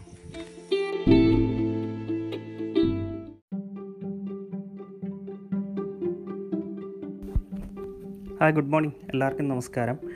കഴിഞ്ഞ നാല് ക്ലാസ്സുകളിലായിട്ട് നമ്മൾ വളരെ ബേസിക് ആയിട്ടുള്ള കുറച്ച് കാര്യങ്ങളാണ് ഇവിടെ ചർച്ച ചെയ്തത് പഠിച്ചത്. ഇന്ന് പറയാൻ പോകുന്ന കാര്യം എന്ന് പറഞ്ഞു കഴിഞ്ഞാൽ കുറച്ച് കൂടുതൽ കോംപ്ലക്സ് ആയിട്ടുള്ള അതായത് വളരെ അഡ്വാൻസ് ആയിട്ടുള്ള ഒരു സബ്ജക്റ്റാണ് അതിന് ഞാൻ ഇന്ന് ഇട്ടിരിക്കുന്ന പേരെന്ന് പറഞ്ഞാൽ tips and tricks in portfolio ശരിക്കും നമുക്കിത് ഇപ്പോഴത്തെ സാഹചര്യത്തിൽ ഇതിനെക്കുറിച്ച് ചർച്ച ചെയ്യപ്പെടുന്നതിന്റെ കാരണം ഈ മാർക്കറ്റ് സിറ്റുവേഷനിൽ ഈ കാര്യങ്ങൾ കുറച്ചൊക്കെ മനസ്സിലാക്കി വെച്ച് കഴിഞ്ഞാൽ നമുക്ക് എല്ലാവർക്കും യൂസ്ഫുൾ ആയിരിക്കും എന്നതുകൊണ്ട് മാത്രമാണ്. ഇപ്പോൾ കാര്യങ്ങൾ വഴിയേ പറയാം. ഇപ്പോൾ ജസ്റ്റ് ഒരു ഇൻട്രൊഡക്ഷൻ പറഞ്ഞു പോവാം. അപ്പം നമ്മൾ ഡിഫറെന്റ് അസറ്റ് ക്ലാസ്സസിനെ കുറിച്ച് ചർച്ച ചെയ്യപ്പെട്ടു മുമ്പ്. അതെന്ന് പറഞ്ഞാൽ ക്യാഷ് എന്ന് പറയുന്ന ഇൻസ്ട്രുമെന്റ് ഡെപ്റ്റ് ഉണ്ട് കൊമോഡിറ്റി ഉണ്ട് അങ്ങനെ കുറേ കാര്യങ്ങൾ നമ്മൾ പറഞ്ഞു പോയി. ഇന്ന് ചർച്ച ചെയ്യാൻ പെടാൻ പോകുന്നതെന്ന് പറഞ്ഞു കഴിഞ്ഞാൽ പ്യുവർലി ഇക്വിറ്റിയെ മാത്രം ഉദ്ദേശിച്ചാണ്. കാരണം അതാണ് നമ്മുടെ പ്രിഫറൻസ് ഇപ്പോൾ എല്ലാവരും മാർക്കറ്റിൽ ഒരു ഗോളുമായിട്ട് ഗോൾ മൈൻഡിൽ സെറ്റ് ചെയ്തിട്ട് വന്ന് ഇൻവെസ്റ്റ് ചെയ്യുന്ന ആൾക്കാരുണ്ട്.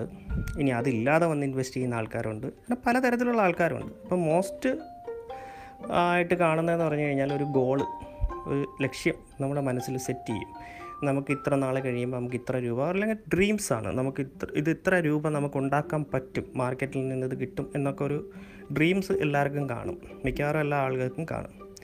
അപ്പം നമ്മൾ ആലോചിക്കാനുള്ള ഒരു കാര്യം എന്ന് പറഞ്ഞു കഴിഞ്ഞാൽ ഇപ്പം നിങ്ങളൊരു വീട് കൺസ്ട്രക്ഷൻ നടത്താൻ ഉദ്ദേശിക്കുന്നു. അപ്പോൾ വീട് പണിയെ സ്റ്റാർട്ട് ചെയ്യുന്നതിന് മുമ്പ് അറിയാവുന്ന ഏതെങ്കിലും ഒരു നല്ല ആർക്കിടെക്റ്റ് അല്ലെങ്കിൽ ഒരു എൻജിനീയർ അല്ലെങ്കിൽ എക്സ്പീരിയൻസ്ഡ് ആയിട്ടുള്ള ഒരു മേശിരിയെ കൊണ്ട് ആ വീടിന്റെ ഒരു വ്യക്തമായ പ്ലാൻ നമ്മൾ ആദ്യമേ വരച്ച് വയ്ക്കും. ഇപ്പോൾ ഈ പ്ലാൻ പ്രകാരമാണ് ബാക്കി കാര്യങ്ങൾ നമ്മൾ ചെയ്യുന്നത്. അപ്പോൾ പ്ലാൻ പ്രകാ പ്ലാൻ വരച്ച് കഴിഞ്ഞാൽ നമുക്ക് കിട്ടുന്ന കാര്യങ്ങളെന്ന് പറഞ്ഞു കഴിഞ്ഞാൽ ഒരു വ്യൂ നമുക്ക് കിട്ടും. ഈ വീട് ഇങ്ങനെ ആയിരിക്കും. കൺസ്ട്രക്ഷൻ തണന്ന് കഴിഞ്ഞതിന് ശേഷം ഏകദേശം ഇങ്ങനെ ആയിരിക്കും. നമ്മൾ ഇതിനകത്ത് ഇടുന്ന പൈസ ഇത്ര എമൗണ്ട് ആയിരിക്കും എന്നൊക്കെ നമുക്കൊരു വ്യൂ കിട്ടും. അപ്പം ആദ്യം മനസ്സിലാക്കാനുള്ള കാര്യം എന്ന് പറഞ്ഞു കഴിഞ്ഞാൽ വീട് പണിയുമ്പം നല്ല ഒരു അടിത്തറ ഉണ്ടാക്കിയതിന് ശേഷമാണ് മുകളിലോട്ട് കാര്യങ്ങൾ കെട്ടിക്കെട്ടി വരുന്നത്. ഇപ്പം നമ്മളൊരു വീടിന്റെ പ്ലാനോ അല്ലെങ്കിൽ നമ്മുടെ സ്വന്തം വീട്ടിലേക്ക് തന്നെ കയറി കഴിയുമ്പം അതിനകത്ത് പല റൂമുകൾ നമുക്ക് കാണാൻ പറ്റും. ഡിഫറെന്റ് ആയിട്ടുള്ള കുറേ റൂമുകളുണ്ട്. എന്തുകൊണ്ട് നമുക്ക് വീടെന്ന് പറയുന്ന കൺസെപ്റ്റ് ഒറ്റ റൂമിലായിട്ട് നമുക്ക് ചെയ്താൽ ചെയ്തുകൂടാ? ചെയ്യാൻ പറ്റത്തില്ല. കാരണം എന്താണ്? ഇപ്പോൾ ഒരു ഒരാൾ കയറി കഴിഞ്ഞ് കഴിഞ്ഞാൽ ആദ്യം വരുന്ന സിറ്റ് ഔട്ട് ആയിരിക്കും. അല്ലെങ്കിൽ അത് കഴിഞ്ഞിട്ട് അടുത്ത് വരുന്ന ലിവിങ് റൂമിൽ വരും. അത് കഴിഞ്ഞ് ബെഡ്റൂം കാണാം കിച്ചൺ കാണാം ബാത്റൂം കാണാം. അപ്പം ഇങ്ങനെയുള്ള ഓരോ ചെറിയ ചെറിയ പോർഷൻസ് എല്ലാം കൂടെ ചേരുന്നതാണ് ഒരു റൂം എന്ന് പറയുന്ന ഒരു കൺ ഒരു സോറി ഒരു ഹോം എന്ന് പറയുന്ന ഒരു കൺസെപ്റ്റ് അപ്പോൾ ഒരു ഹോമിനകത്ത് ഒരു വീട്ടിനകത്ത് ഏറ്റവും കൂടുതൽ സ്പേസ് കൊടുക്കുന്നത് അല്ലെങ്കിൽ വോളിയം ഉള്ളത് ഹാളിലായിരിക്കും ഹാൾ അല്ലെങ്കിൽ ലിവിങ് ഏരിയയിലായിരിക്കും കാരണം അവിടെ എന്താണ്? അതിനെന്താണ് അത്രയും സ്ഥലം കൊടുക്കുന്നതിന്റെ കാരണം എന്ന് പറഞ്ഞു കഴിഞ്ഞാൽ പുറത്തുനിന്ന് ആൾക്കാർ പറയുന്ന ഗ്യാതറി ചെയ്യുന്നെങ്കിൽ എല്ലാവർക്കും ഇരിക്കാനുള്ള സൗകര്യത്തിന് വേണ്ടിയും മറ്റും ടി വി കാണാനും അങ്ങനെയുള്ള സൗകര്യത്തിന് വേണ്ടിയിട്ടാണ് അത്രയും ഏരിയ കൊടുക്കുന്നത്. നേരെ മറിച്ച് അത്രയും ഏരിയ കാണത്തില്ല കിച്ചണിൽ എന്നാൽ അത്യാവശ്യം കുറച്ച് സ്ഥലം കാണും. കാരണം ഒരു വീട്ടമ്മയെ സംബന്ധിച്ചിടത്തോളം അവരുടെ ഏറ്റവും കൂടുതൽ സമയം വീട്ടിൽ ചിലവഴിക്കുന്ന ഏറ്റവും കൂടുതൽ സമയം കിച്ചണിനകത്തായിരിക്കും. അപ്പോൾ അങ്ങോട്ട് ഇങ്ങോട്ടൊക്കെ ഓടി നടക്കാനും സാധനങ്ങളൊക്കെ സൂക്ഷിക്കാനോ അല്ലെങ്കിൽ അതൊക്കെ ചെയ്യാൻ വേണ്ടിയിട്ട് കിച്ചന് കുറച്ച് സ്ഥലം കൊടുക്കും. ഇപ്പോൾ മോഡേൺ കിച്ചണിൽ വരുമ്പോഴത്തേക്ക് അത് പാർട്ടീഷൻ ചെയ്ത് വരും. അതൊന്നും അലകണ്ട. ഞാൻ മൊത്തത്തിൽ അങ്ങനെ കിച്ചന്റെ കാര്യം പറഞ്ഞതാണ് പിന്നെ വരുന്നതെന്ന് പറഞ്ഞു കഴിഞ്ഞാൽ ബെഡ്റൂമാണ് അതിന് ഒത്തിരി സ്ഥലം കൊടുക്കും. അത് കഴിഞ്ഞിട്ട് തന്നെ ബാത്റൂം വരും. ബാത്റൂമിന് കുറച്ച് സ്ഥലം കുറവായിരിക്കും. എന്തായാലും ലിവിങ് ഏരിയയിൽ അത്ര സ്ഥലം നമ്മൾ കൊടുക്കില്ല. അപ്പം നമ്മൾ മനസ്സിലാക്കാനുള്ള കാര്യം എന്ന് പറഞ്ഞു കഴിഞ്ഞാൽ അവിടെ നമ്മൾ ചെയ്തിരിക്കുന്നത് ഒരു വെയിറ്റേജ് ആണ്. പോർട്ട്ഫോളിയോയും ഇതും കൂടെ കമ്പയർ ചെയ്യുമ്പം നമ്മൾ മനസ്സിലാക്കാനുള്ള കാര്യം നമ്മൾ എത്ര ഏരിയ കൊടുത്തു അതുപോലെ അതൊരു വെയിറ്റേജ് ആണ്. അപ്പം നമ്മൾ നമ്മുടെ പോർട്ട്ഫോളിയോക്കകത്തും ആദ്യം ചെയ്യാനുള്ള കാര്യം എന്ന് പറഞ്ഞാൽ നമ്മളൊരു പ്ലാൻ വരയ്ക്കണം. വ്യക്തമായൊരു പ്ലാൻ ഒരു കൺസ്ട്രക്ഷൻ നടത്താൻ പോകുന്ന ഒരു സിവിൽ എഞ്ചിനീയർ ചെയ്യുന്ന പോലെ ഒരു പ്ലാൻ ഉണ്ടായിരിക്കണം. ഈ പ്ലാൻ പ്രകാരം എത്ര റൂം വേണം? അത് ഏതൊക്കെ വലിപ്പത്തിലുള്ള റൂം വേണം? കാരണം എന്ന് പറഞ്ഞാൽ ഒരു വീട്ടിൽ ഇതെല്ലാം ആവശ്യമാണ്. ബാത്റൂം ഇല്ലാത്ത വീട് കൊണ്ട് കാര്യമില്ല. ഇതെല്ലാം ആവശ്യമാണ്. അപ്പം നമ്മൾ ഇതുപോലെ ചെയ്യുക. ഇത്ര റൂം നമുക്ക് ആവശ്യമുണ്ട്. ആ റൂമുകളെല്ലാം നമുക്ക് തൂത്ത് തുടച്ച് അതായത് നമ്മുടെ നോട്ടം എന്നും എത്തണം. ഇപ്പോൾ ഒരുപാട് റൂമുകൾ ഉണ്ടാക്കിയിട്ട് കഴിഞ്ഞാൽ പത്ത് മുപ്പത് നാൽപ്പത് അമ്പത് റൂം ഉണ്ടാക്കിയിട്ട് കഴിഞ്ഞാൽ ഒരു ഗൃഹനാഥനോ അല്ലെങ്കിൽ ഗൃഹനായികയെ സംബന്ധിച്ചിടത്തോളം അവിടെ എല്ലാം പോയി നോക്കി ക്ലീൻ ചെയ്ത് മെയിന്റനൻസ് ചെയ്ത് കൊണ്ടുപോകാൻ പാടാണ്. ഇപ്പം നമ്മുടെ കയ്യിൽ ഒതുങ്ങണം വീടെന്ന് പറഞ്ഞ കൺസെപ്റ്റ് അങ്ങനെയാണ്. എത്ര റൂമുണ്ടോ അതിന്റെ റൂമിനെ പറ്റിയുള്ള നമ്പർ നമുക്ക് വേണം. അതിനകത്ത് തന്നെ എന്തൊക്കെ റൂമുകൾ ബാത്റൂം എത്രയാണ് ഹാൾ എങ്ങനെ അപ്പം ഇങ്ങനെ ഒരു വ്യക്തമായ പ്ലാൻ അതുപോലെ ഇക്വിറ്റി നമ്മൾ എഴുതുക. എത്ര ഇക്വിറ്റി എത്ര ക്വാണ്ടിറ്റി ഇക്വിറ്റി ഏതൊക്കെ തരത്തിലുള്ള സ്റ്റോക്കുകളാണ് നമുക്ക് ആവശ്യം? ഏത് തരം വെയിറ്റേജ് ആണ് അവിടെ കൊടുക്കാനുള്ളത്? അങ്ങനെ ഒരു പ്ലാൻ നമ്മൾ ആദ്യമേ ഉണ്ടാക്കിയെടുക്കണം. അതിനുശേഷം മാത്രമേ അടുത്ത സ്റ്റെപ്പിലോട്ട് പോകാൻ പറ്റുള്ളൂ. അപ്പോൾ അടുത്ത വോയിസ് ഇടാം.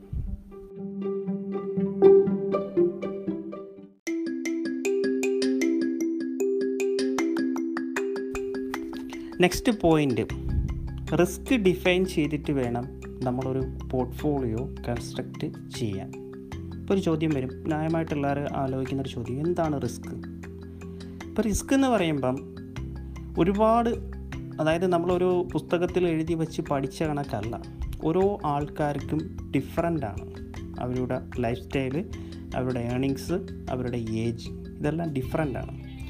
അപ്പോൾ അതാത് വ്യക്തികൾ അവരെ സംബന്ധിച്ചിടത്തോളം ഇപ്പം നമ്മളൊരു റീറ്റെയിൽ ഇൻ ഇൻവെസ്റ്ററാണ് അതായത് ഒരു ഇൻവെസ്റ്റ്മെന്റ് അഡ്വൈസറുടെ സഹായമോ അല്ലെങ്കിൽ സ്വന്തമായിട്ട് മാത്രമാണ് നമ്മളിത് ചെയ്യുന്നതെങ്കിൽ അവനവൻ അതിനാണ് ആ റിസ്ക് ഡിഫൈൻ ചെയ്യാനുള്ളത്.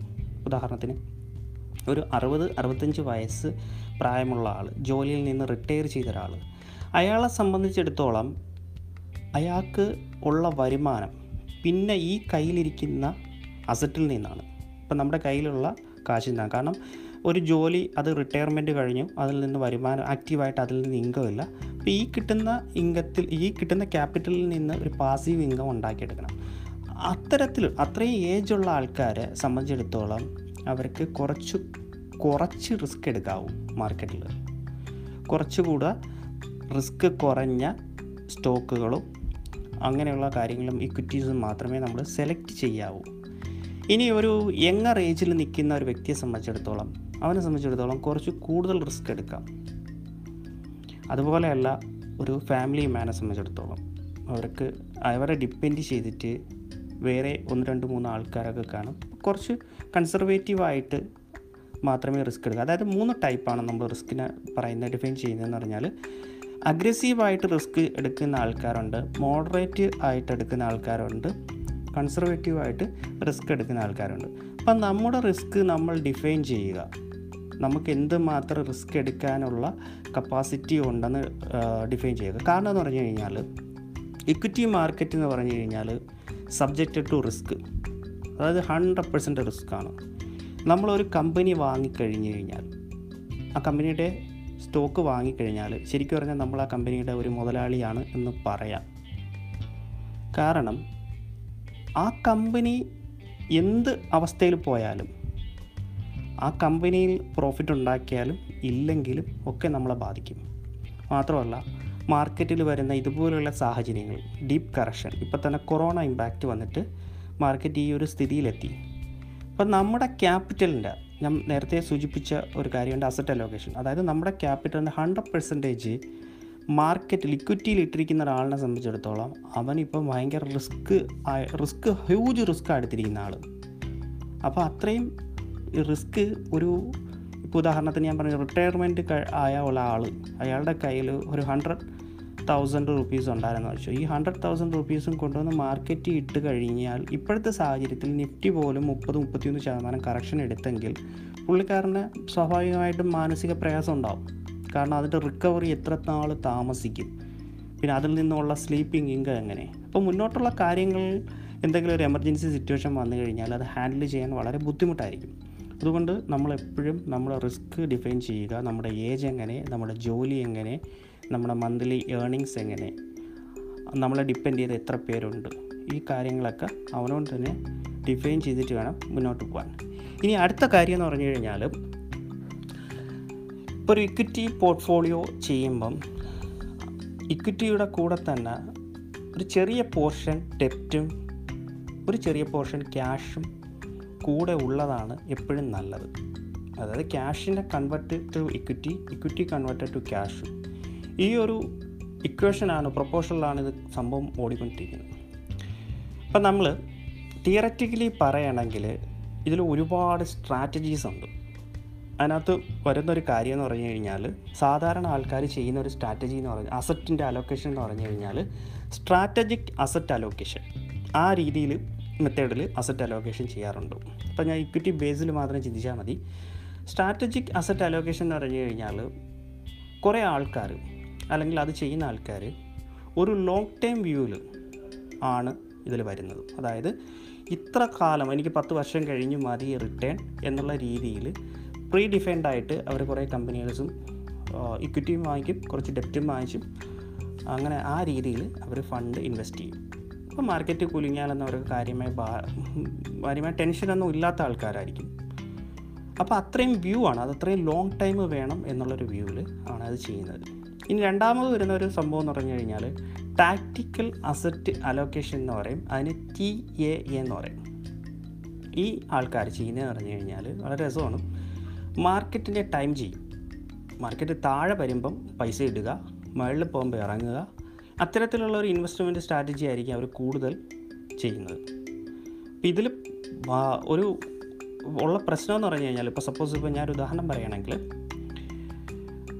ഒരു രണ്ട് മൂന്ന് മാസം മുന്നേ ഒരു ഫിഫ്റ്റി പെർസെന്റേജ് ഇക്വിറ്റിയിൽ ഇട്ട ഒരാൾ ഫിഫ്റ്റി പെർസെന്റ് ഡെപ്റ്റിൽ ഇട്ട ഒരാൾ ഇപ്പോഴത്തെ മാർക്കറ്റ് സാഹചര്യം അനുസരിച്ചിട്ട് മാർക്കറ്റ് ഡീപ്പ് കറക്ഷനിൽ വരുമ്പോഴത്തേക്ക് അവരുടെ നിലവിലുള്ള ഇക്വിറ്റി എന്ന് പറഞ്ഞാൽ ഫിഫ്റ്റി എന്നുള്ള പെർസെന്റേജ് അവർ കൂട്ടാം.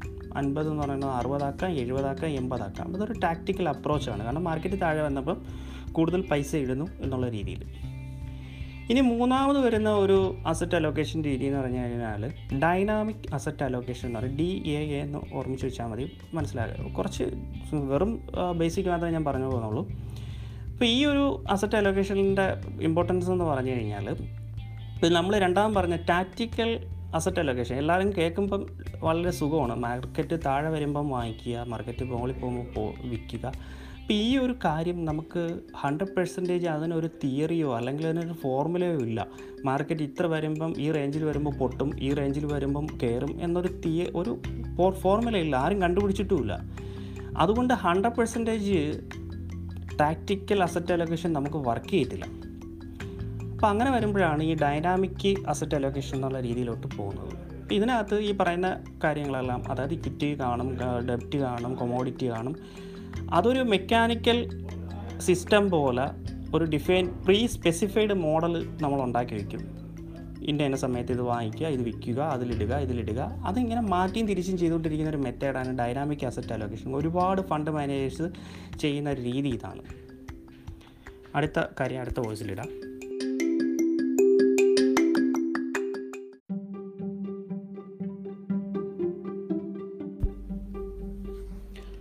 നമ്മൾ നേരത്തെ പഠിച്ച കാര്യങ്ങളെന്ന് പറഞ്ഞു കഴിഞ്ഞാൽ പലതരത്തിലുള്ള കുറച്ച് പോർട്ട്ഫോളിയോസിനെ കുറിച്ച് പറഞ്ഞു കഴിഞ്ഞു.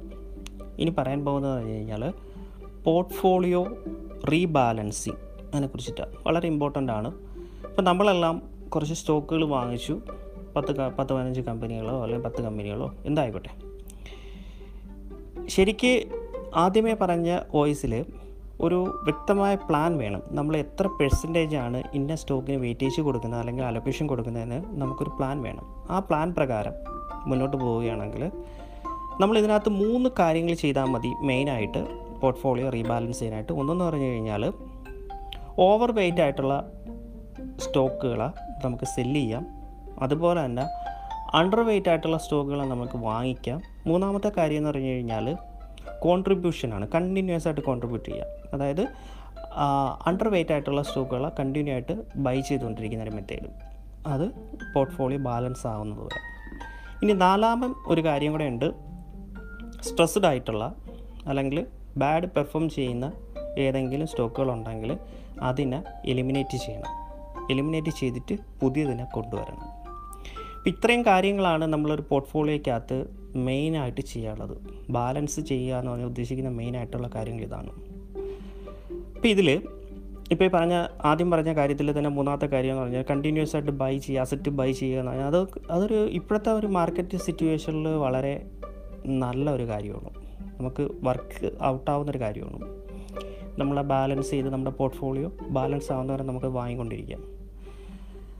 വേറൊരു കാര്യം ശ്രദ്ധിക്കാനുള്ളതെന്ന് പറഞ്ഞു കഴിഞ്ഞാൽ പോർട്ട്ഫോളിയോ ബാല റീബാലൻസ് ചെയ്യുന്നതിന് അതിനൊരു ടൈം പീരിയഡ് കൃത്യമായ ഒരു ഒന്നും ആരും പറയുന്നില്ല. എന്ന് ചെയ്യണം എപ്പോൾ ചെയ്യണമെന്ന് ആരും പറയുന്നില്ല.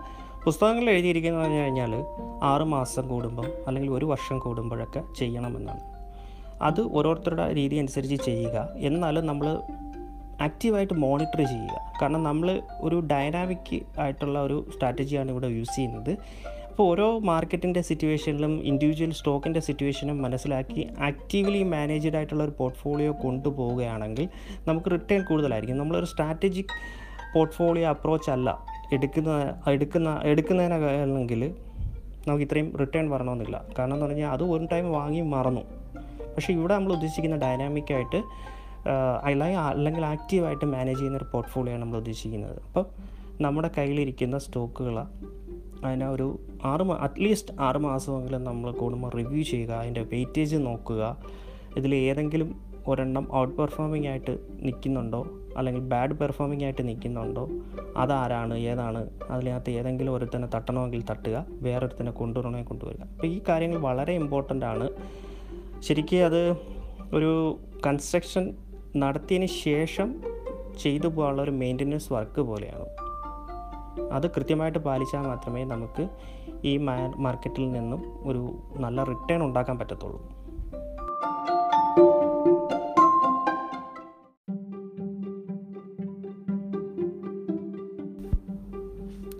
നെക്സ്റ്റ് നമ്മളൊരു സ്റ്റോക്ക് ഒരു പോർട്ട്ഫോളിയോക്കകത്ത് എപ്പോഴാണ് വാങ്ങിക്കാനുള്ളത് എപ്പോഴാണ് വിൽക്കാനുള്ളത്?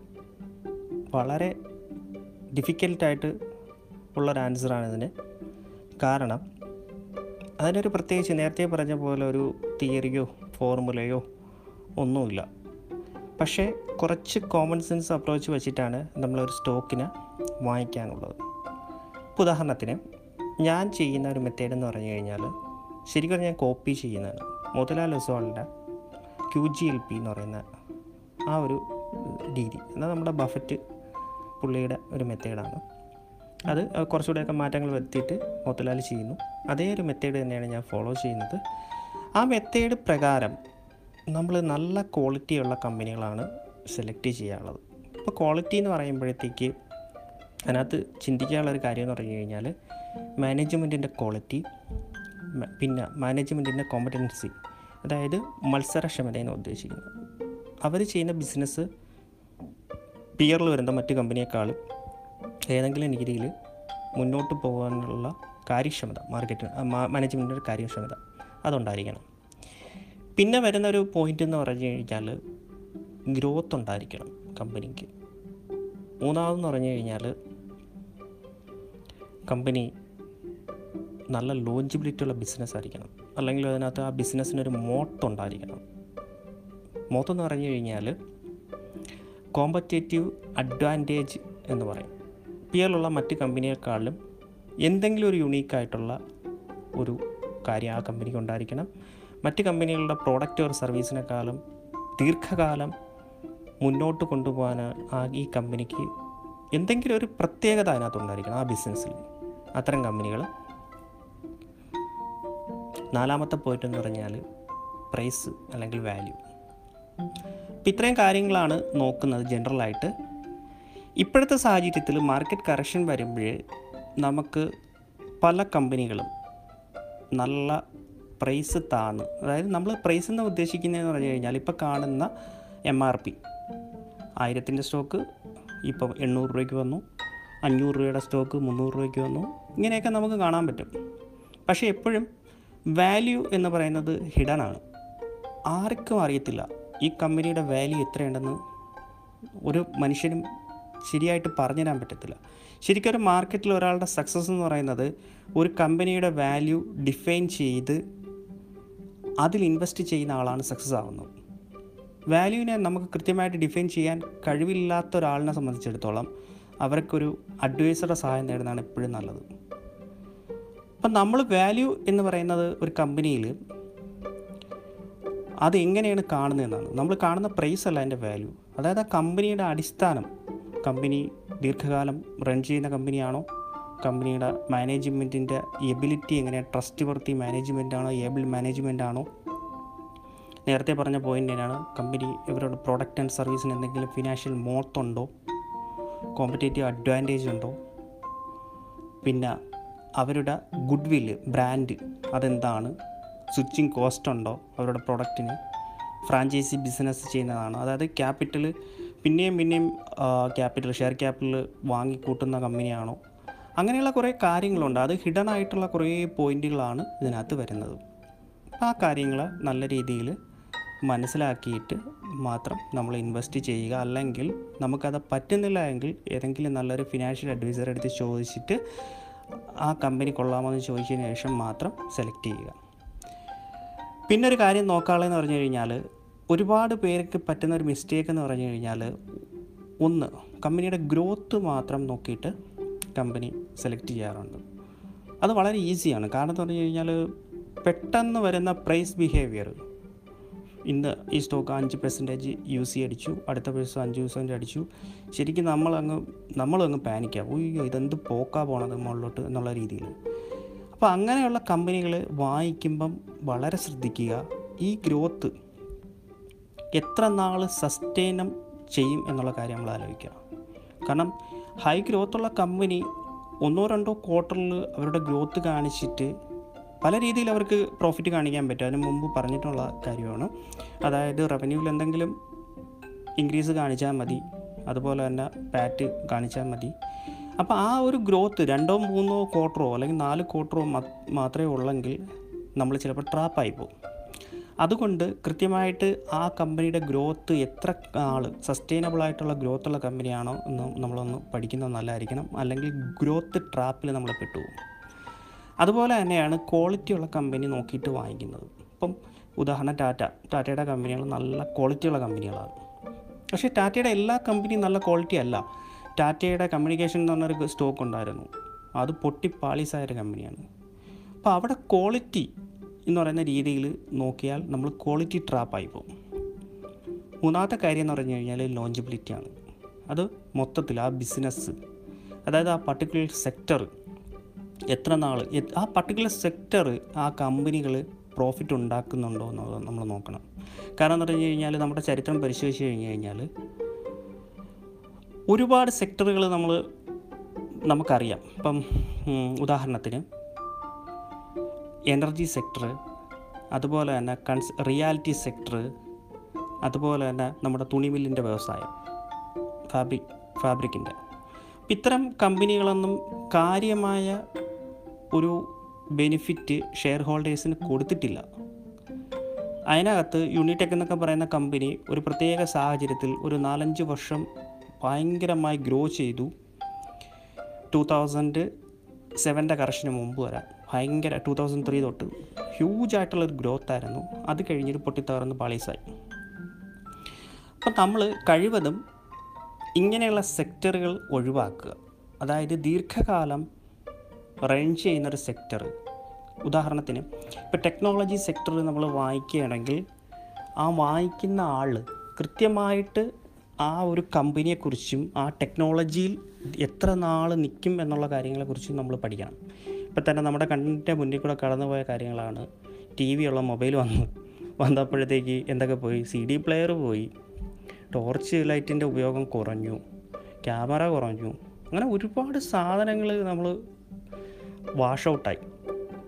അപ്പോൾ അതാണ് ഒരു ടെക്നോളജി വന്ന് പെട്ടെന്ന് പെട്ടെന്നാണ് ടെക്നോളജി വന്നിട്ട് ഈ മാർക്കറ്റിൽ ചേഞ്ചസ് വരുന്നത്. അപ്പോൾ അതുകൊണ്ടാണ് നമ്മൾ നോക്കാനുള്ളതെന്ന് പറഞ്ഞാൽ നമ്മൾ വായിക്കുന്ന കമ്പനികളുടെ ലോഞ്ചിബിലിറ്റി ഉള്ള ആ ബിസിനസ്സിന്റെ ലോഞ്ചിബിലിറ്റി ഇപ്പോൾ ഉദാഹരണത്തിന് ഏറ്റവും കൂടുതൽ ആൾക്കാർക്ക് പൈസ ഉണ്ടാക്കി കൊടുത്ത ഒരു സ്റ്റോക്ക് യു എസ് മാർക്കറ്റിൽ കൊടുത്ത ഫിലിപ്പ് മോറിസ് ആണ്. കാരണം അവർ ടുബാക്കോയുടെ ബിസിനസ്സാണ് അതുപോലെ നമ്മുടെ ഇന്ത്യൻ കോൺടാക്ട്സ് എടുത്തു കഴിഞ്ഞാൽ ഐ ടി സി ഹ്യൂജ് ആയിട്ടുള്ള വെൽത്ത് കൊടുത്തൊരു കമ്പനിയാണ് കാരണം അവരുണ്ടാക്കുന്ന പുകയില അല്ലെങ്കിൽ അതൊരു ഹാബിറ്റാണ് ആ ഹാബിറ്റുള്ള ആൾക്കാർ ആ പ്രോഡക്റ്റ് എത്ര രൂപ കൂട്ടിയാലും ഗവൺമെന്റ് എത്ര ടാക്സ് കൂട്ടിയാലും അത് വാങ്ങിച്ച് വലിക്കും. പിന്നെ അതുപോലെ തന്നെ കൺസ്യൂമർ ആയിട്ടുള്ള ഐറ്റംസ് അപ്പോൾ ഇങ്ങനെയൊക്കെ ഉള്ള സ്റ്റോക്കുകൾ ആ സെക്ടറുകൾ നമ്മൾ ഫോക്കസ് ചെയ്യുക. അതിനെ നമ്മൾ നോട്ട് ചെയ്തിട്ട് അതിനകത്ത് നിന്ന് നല്ല കമ്പനികളാണ് നമ്മൾ വാങ്ങിക്കാനുള്ളത് അപ്പോൾ ഒരു കാര്യം മാത്രം നോക്കിയാൽ മതി. നമ്മൾ വാങ്ങിക്കുന്ന കമ്പനിയുടെ വാല്യൂ ആ വാല്യൂ ഒരു നല്ല പ്രൈസിലാണ് കിട്ടുന്നതെങ്കിൽ നമ്മൾ വാങ്ങിക്കുക. വേറെ ഒന്നും ചിന്തിക്കേണ്ട. കാരണം നമ്മൾ മാർക്കറ്റിനെ കുറിച്ച് ഫോക്കസ് ചെയ്യേണ്ട ആവശ്യമില്ല. മാർക്കറ്റ് മാർക്കറ്റ് എന്ന് പറഞ്ഞാൽ ഒരു വലിയ സംഭവമാണ്. മാർക്കറ്റ് ഇങ്ങനെ വരുന്നു പോകുന്നു ഇറങ്ങുന്നു. പല സൈക്കിളിൽ കൂടെ മാർക്കറ്റ് കടന്നു പോകും. ചിലപ്പോൾ ബിയർ മാർക്കറ്റ് വരും ബുൾ മാർക്കറ്റ് വരും. പക്ഷേ നമ്മുടെ ഫോക്കസ് മൊത്തം നമ്മുടെ പോർട്ട്ഫോളിയോക്കകത്താണ് നമ്മുടെ കമ്പനികളിലാണ് നമ്മൾ വാങ്ങിക്കുന്ന കമ്പനി അവരുടെ മാനേജ്മെന്റ് ആ കമ്പനി എങ്ങനെ കൊണ്ടുപോകുന്നു. അത് മാത്രം നമ്മൾ ഫോക്കസ് ചെയ്താൽ മതി. അപ്പോൾ അതിന് വളരെ ഈസി ആയിട്ട് നമുക്ക് ചെയ്യാൻ പറ്റുന്നതെന്ന് പറഞ്ഞു കഴിഞ്ഞാൽ ഓരോ ക്വാർട്ടറിൽ അവരുടെ റിസൾട്ടുകൾ വരുന്നു. ആ കമ്പനിയുടെ റിസൾട്ട് എങ്ങനെയാണ് ചെയ്യുന്നത്? ആനുവൽ മീറ്റിംഗ് ഉണ്ടെങ്കിൽ അതിന് പോകാൻ പറ്റും. അങ്ങനെ ആനുവൽ റിപ്പോർട്ട് വായിക്കാൻ പറ്റും. പിന്നെ മിക്കവാറും നമ്മൾ കാര്യം കൊണ്ട് നോക്കുക. നമുക്കൊരു ചെറിയ രീതിയിലെങ്കിലും ഡിവിഡന്റൊക്കെ തരികയാണെങ്കിൽ അത് വളരെ നല്ലതാണ്. ഒത്തിരി ഡിവിഡൻഡ് തരണമെന്നല്ല. കാരണം അത് ബഫറ്റിന്റെ തിയറി അനുസരിച്ചിട്ട് ഒത്തിരി ഡിവിഡൻഡ് തരുന്ന സ്റ്റോക്കുകൾ വാങ്ങിക്കുന്നത് ആ കമ്പനിയുടെ ഗ്രോത്തിനെ കാര്യമായി ബാധിക്കുന്നതാണ്. എന്നാൽ ചെറിയ രീതിക്കൊക്കെ ഒരു സ്ലീപ്പിംഗ് ഇൻകം നമുക്ക് കിട്ടും. ഇത്രയും കാര്യങ്ങളാണ് ചെയ്യാനുള്ളത്. വാല്യൂ നോക്കുക. വാല്യൂ പ്രൈസ് ഒരിക്കലും നോക്കരുത്. ഒരു ആയിരത്തി അഞ്ഞൂറ് രണ്ടായിരം അല്ലെങ്കിൽ പതിനാറായിരം രൂപയുടെ സ്റ്റോക്ക് എന്നൊക്കെ പറയുമ്പോൾ ആൾക്കാർ സാധാരണ റീറ്റെയിലേഴ്സ് ആ ഭാഗത്ത് പോലും നോക്കാറില്ല. പക്ഷെ നമ്മൾ ചിന്തിക്കാനുള്ള കാര്യം ഈ പതിനാറായിരം രൂപയ്ക്ക് വാങ്ങുന്ന സ്റ്റോക്ക് കൃത്യം രണ്ട് വർഷം കൊണ്ട് അത് ഡബിൾ ആവുകയാണെങ്കിൽ അതാണ് നല്ലത്. അല്ലാതെ നമ്മൾ അഞ്ച് രൂപയുടെ സ്റ്റോക്ക് വാങ്ങിച്ചിട്ട് അഞ്ച് വർഷം വരെ ഇരുന്ന് വെയിറ്റ് ചെയ്യേണ്ട ആവശ്യമില്ല. അപ്പോൾ ആ ഒരു രീതി സെൻസ് നമ്മൾ മാറ്റുക. ചെറുതിനോട് അതായത് ഒത്തിരി ക്വാണ്ടിറ്റി സ്റ്റോക്കുകൾ നമുക്ക് വാങ്ങിക്കാം എന്നുള്ള ഒരു കൺസെപ്റ്റ് വിട്ടിട്ട് നല്ല ക്വാളിറ്റിയുള്ള സ്റ്റോക്ക് നല്ല ഗ്രോത്തുള്ള കമ്പനി നല്ല വാല്യൂവിൽ ലോഞ്ചിബിലിറ്റി ഉള്ള ബിസിനസ് ആണെങ്കിൽ നമ്മൾ വാങ്ങിക്കുക.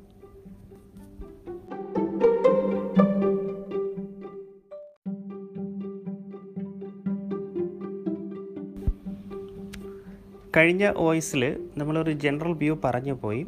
അത് അതായത് സ്ട്രാറ്റജിക് അസറ്റ് അലോക്കേഷന് രണ്ടാമത് പറഞ്ഞു കഴിഞ്ഞാൽ ടാക്റ്റിക്കൽ അസറ്റ് അലോക്കേഷൻ മൂന്നാമതെന്ന് പറഞ്ഞു കഴിഞ്ഞാൽ ഡൈനാമിക് അസറ്റ് അലോക്കേഷൻ ഈ വോയിസിൽ പറയാൻ ഉദ്ദേശിക്കുന്നത് പറഞ്ഞു കഴിഞ്ഞാൽ നമ്മൾ കുറച്ച് പോർട്ട്ഫോളിയോസിനെ കുറിച്ചിട്ട് പറയുകയാണ് അപ്പോൾ അതിൽ ഫസ്റ്റ് എന്ന് പറഞ്ഞു കഴിഞ്ഞാൽ ഞാൻ ആദ്യമേ സൂചിപ്പിച്ചിരുന്നു ഒരു പോർട്ട്ഫോളിയോയെ സംബന്ധിച്ചിടത്തോളം ഡിഫറെന്റ് അസറ്റ് ക്ലാസ്സസ് കാണും.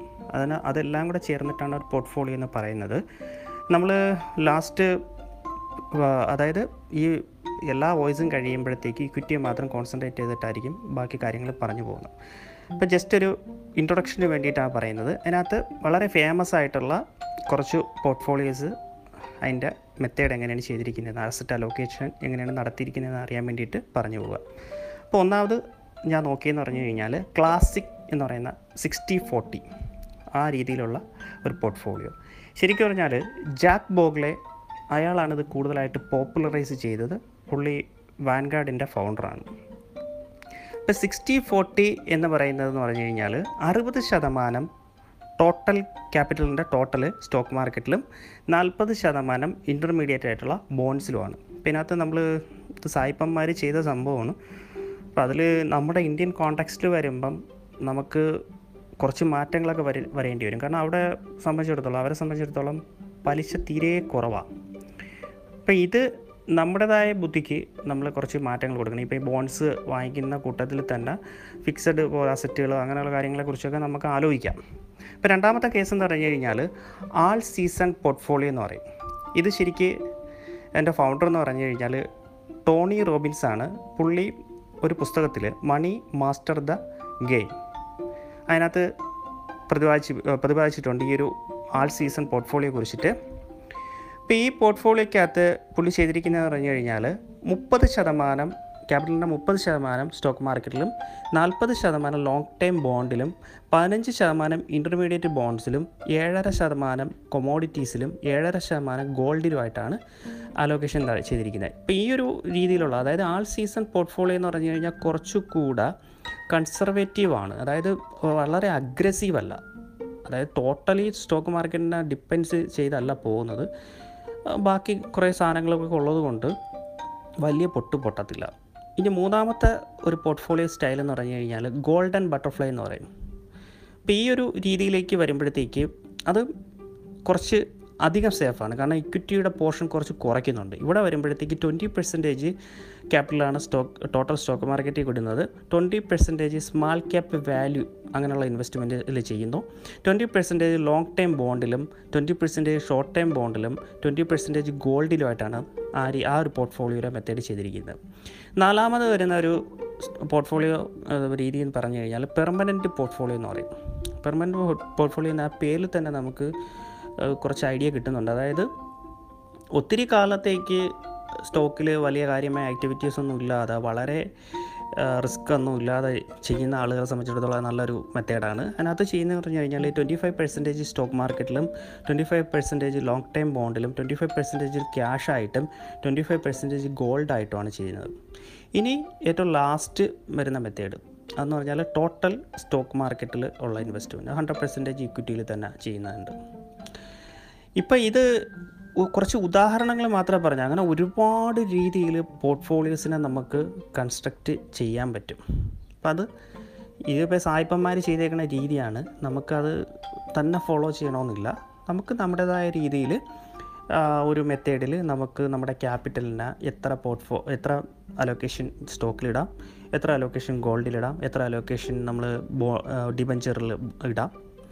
പിന്നെ കൊമോഡിറ്റീസ് അതർ കൊമോഡിറ്റി ലാൻഡ് പോലെയുള്ള സംഭവങ്ങളിടാം അതൊക്കെ നമ്മൾ തന്നെ ഡിസൈഡ് ചെയ്യുക. നമ്മളുടെ അസറ്റ് എത്രയുണ്ടെന്ന് നമ്മൾ തന്നെ വാല്യൂ കണക്കാക്കുക. അതിനകത്ത് ഞാൻ ഒരു കാര്യം പറഞ്ഞിട്ടുണ്ട്.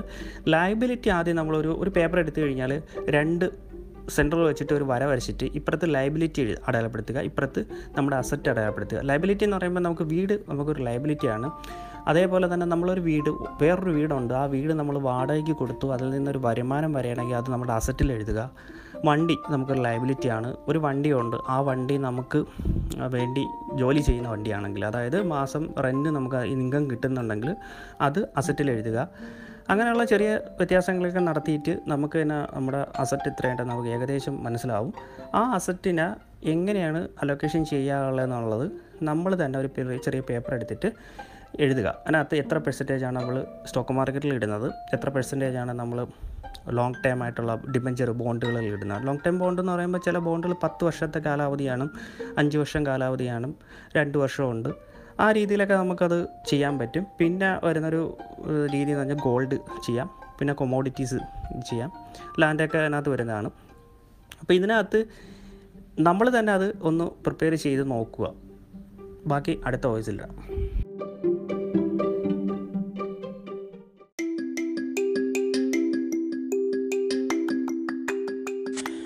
എല്ലാവർക്കും നമസ്കാരം. വെൽക്കം ബാക്ക് ടു നയ പൈസ അപ്പോൾ ഇന്ന് നമ്മൾ സംസാരിക്കാൻ പോകുന്നത് പ്രധാനമായിട്ടും എങ്ങനെ നമുക്കൊരു സിസ്റ്റമാറ്റിക്കായിട്ട് ഇൻവെസ്റ്റ്മെന്റ് ചെയ്യാമെന്നതിനെ പറ്റിയിട്ടാണ്. നമ്മൾ പല പല ഐഡിയകളും മുന്നേ പറഞ്ഞായിരുന്നു. അപ്പോൾ ഇപ്പോൾ ഇന്ന് സംസാരിക്കാൻ പോകുന്നത് പ്രധാനമായിട്ടും മ്യൂച്വൽ ഫണ്ടുകളെ പറ്റിയിട്ടാണ്. അതിനെ അത് എങ്ങനെയാണ് നമ്മൾക്ക് ഒരു സിസ്റ്റമാറ്റിക്കായിട്ട് ഇൻവെസ്റ്റ്മെന്റ് ചെയ്യുക അതുപോലെ തന്നെ എപ്പോഴാണ് ഒരു മ്യൂച്വൽ ഫണ്ട് നമ്മൾ എക്സിറ്റ് ചെയ്യേണ്ടത്?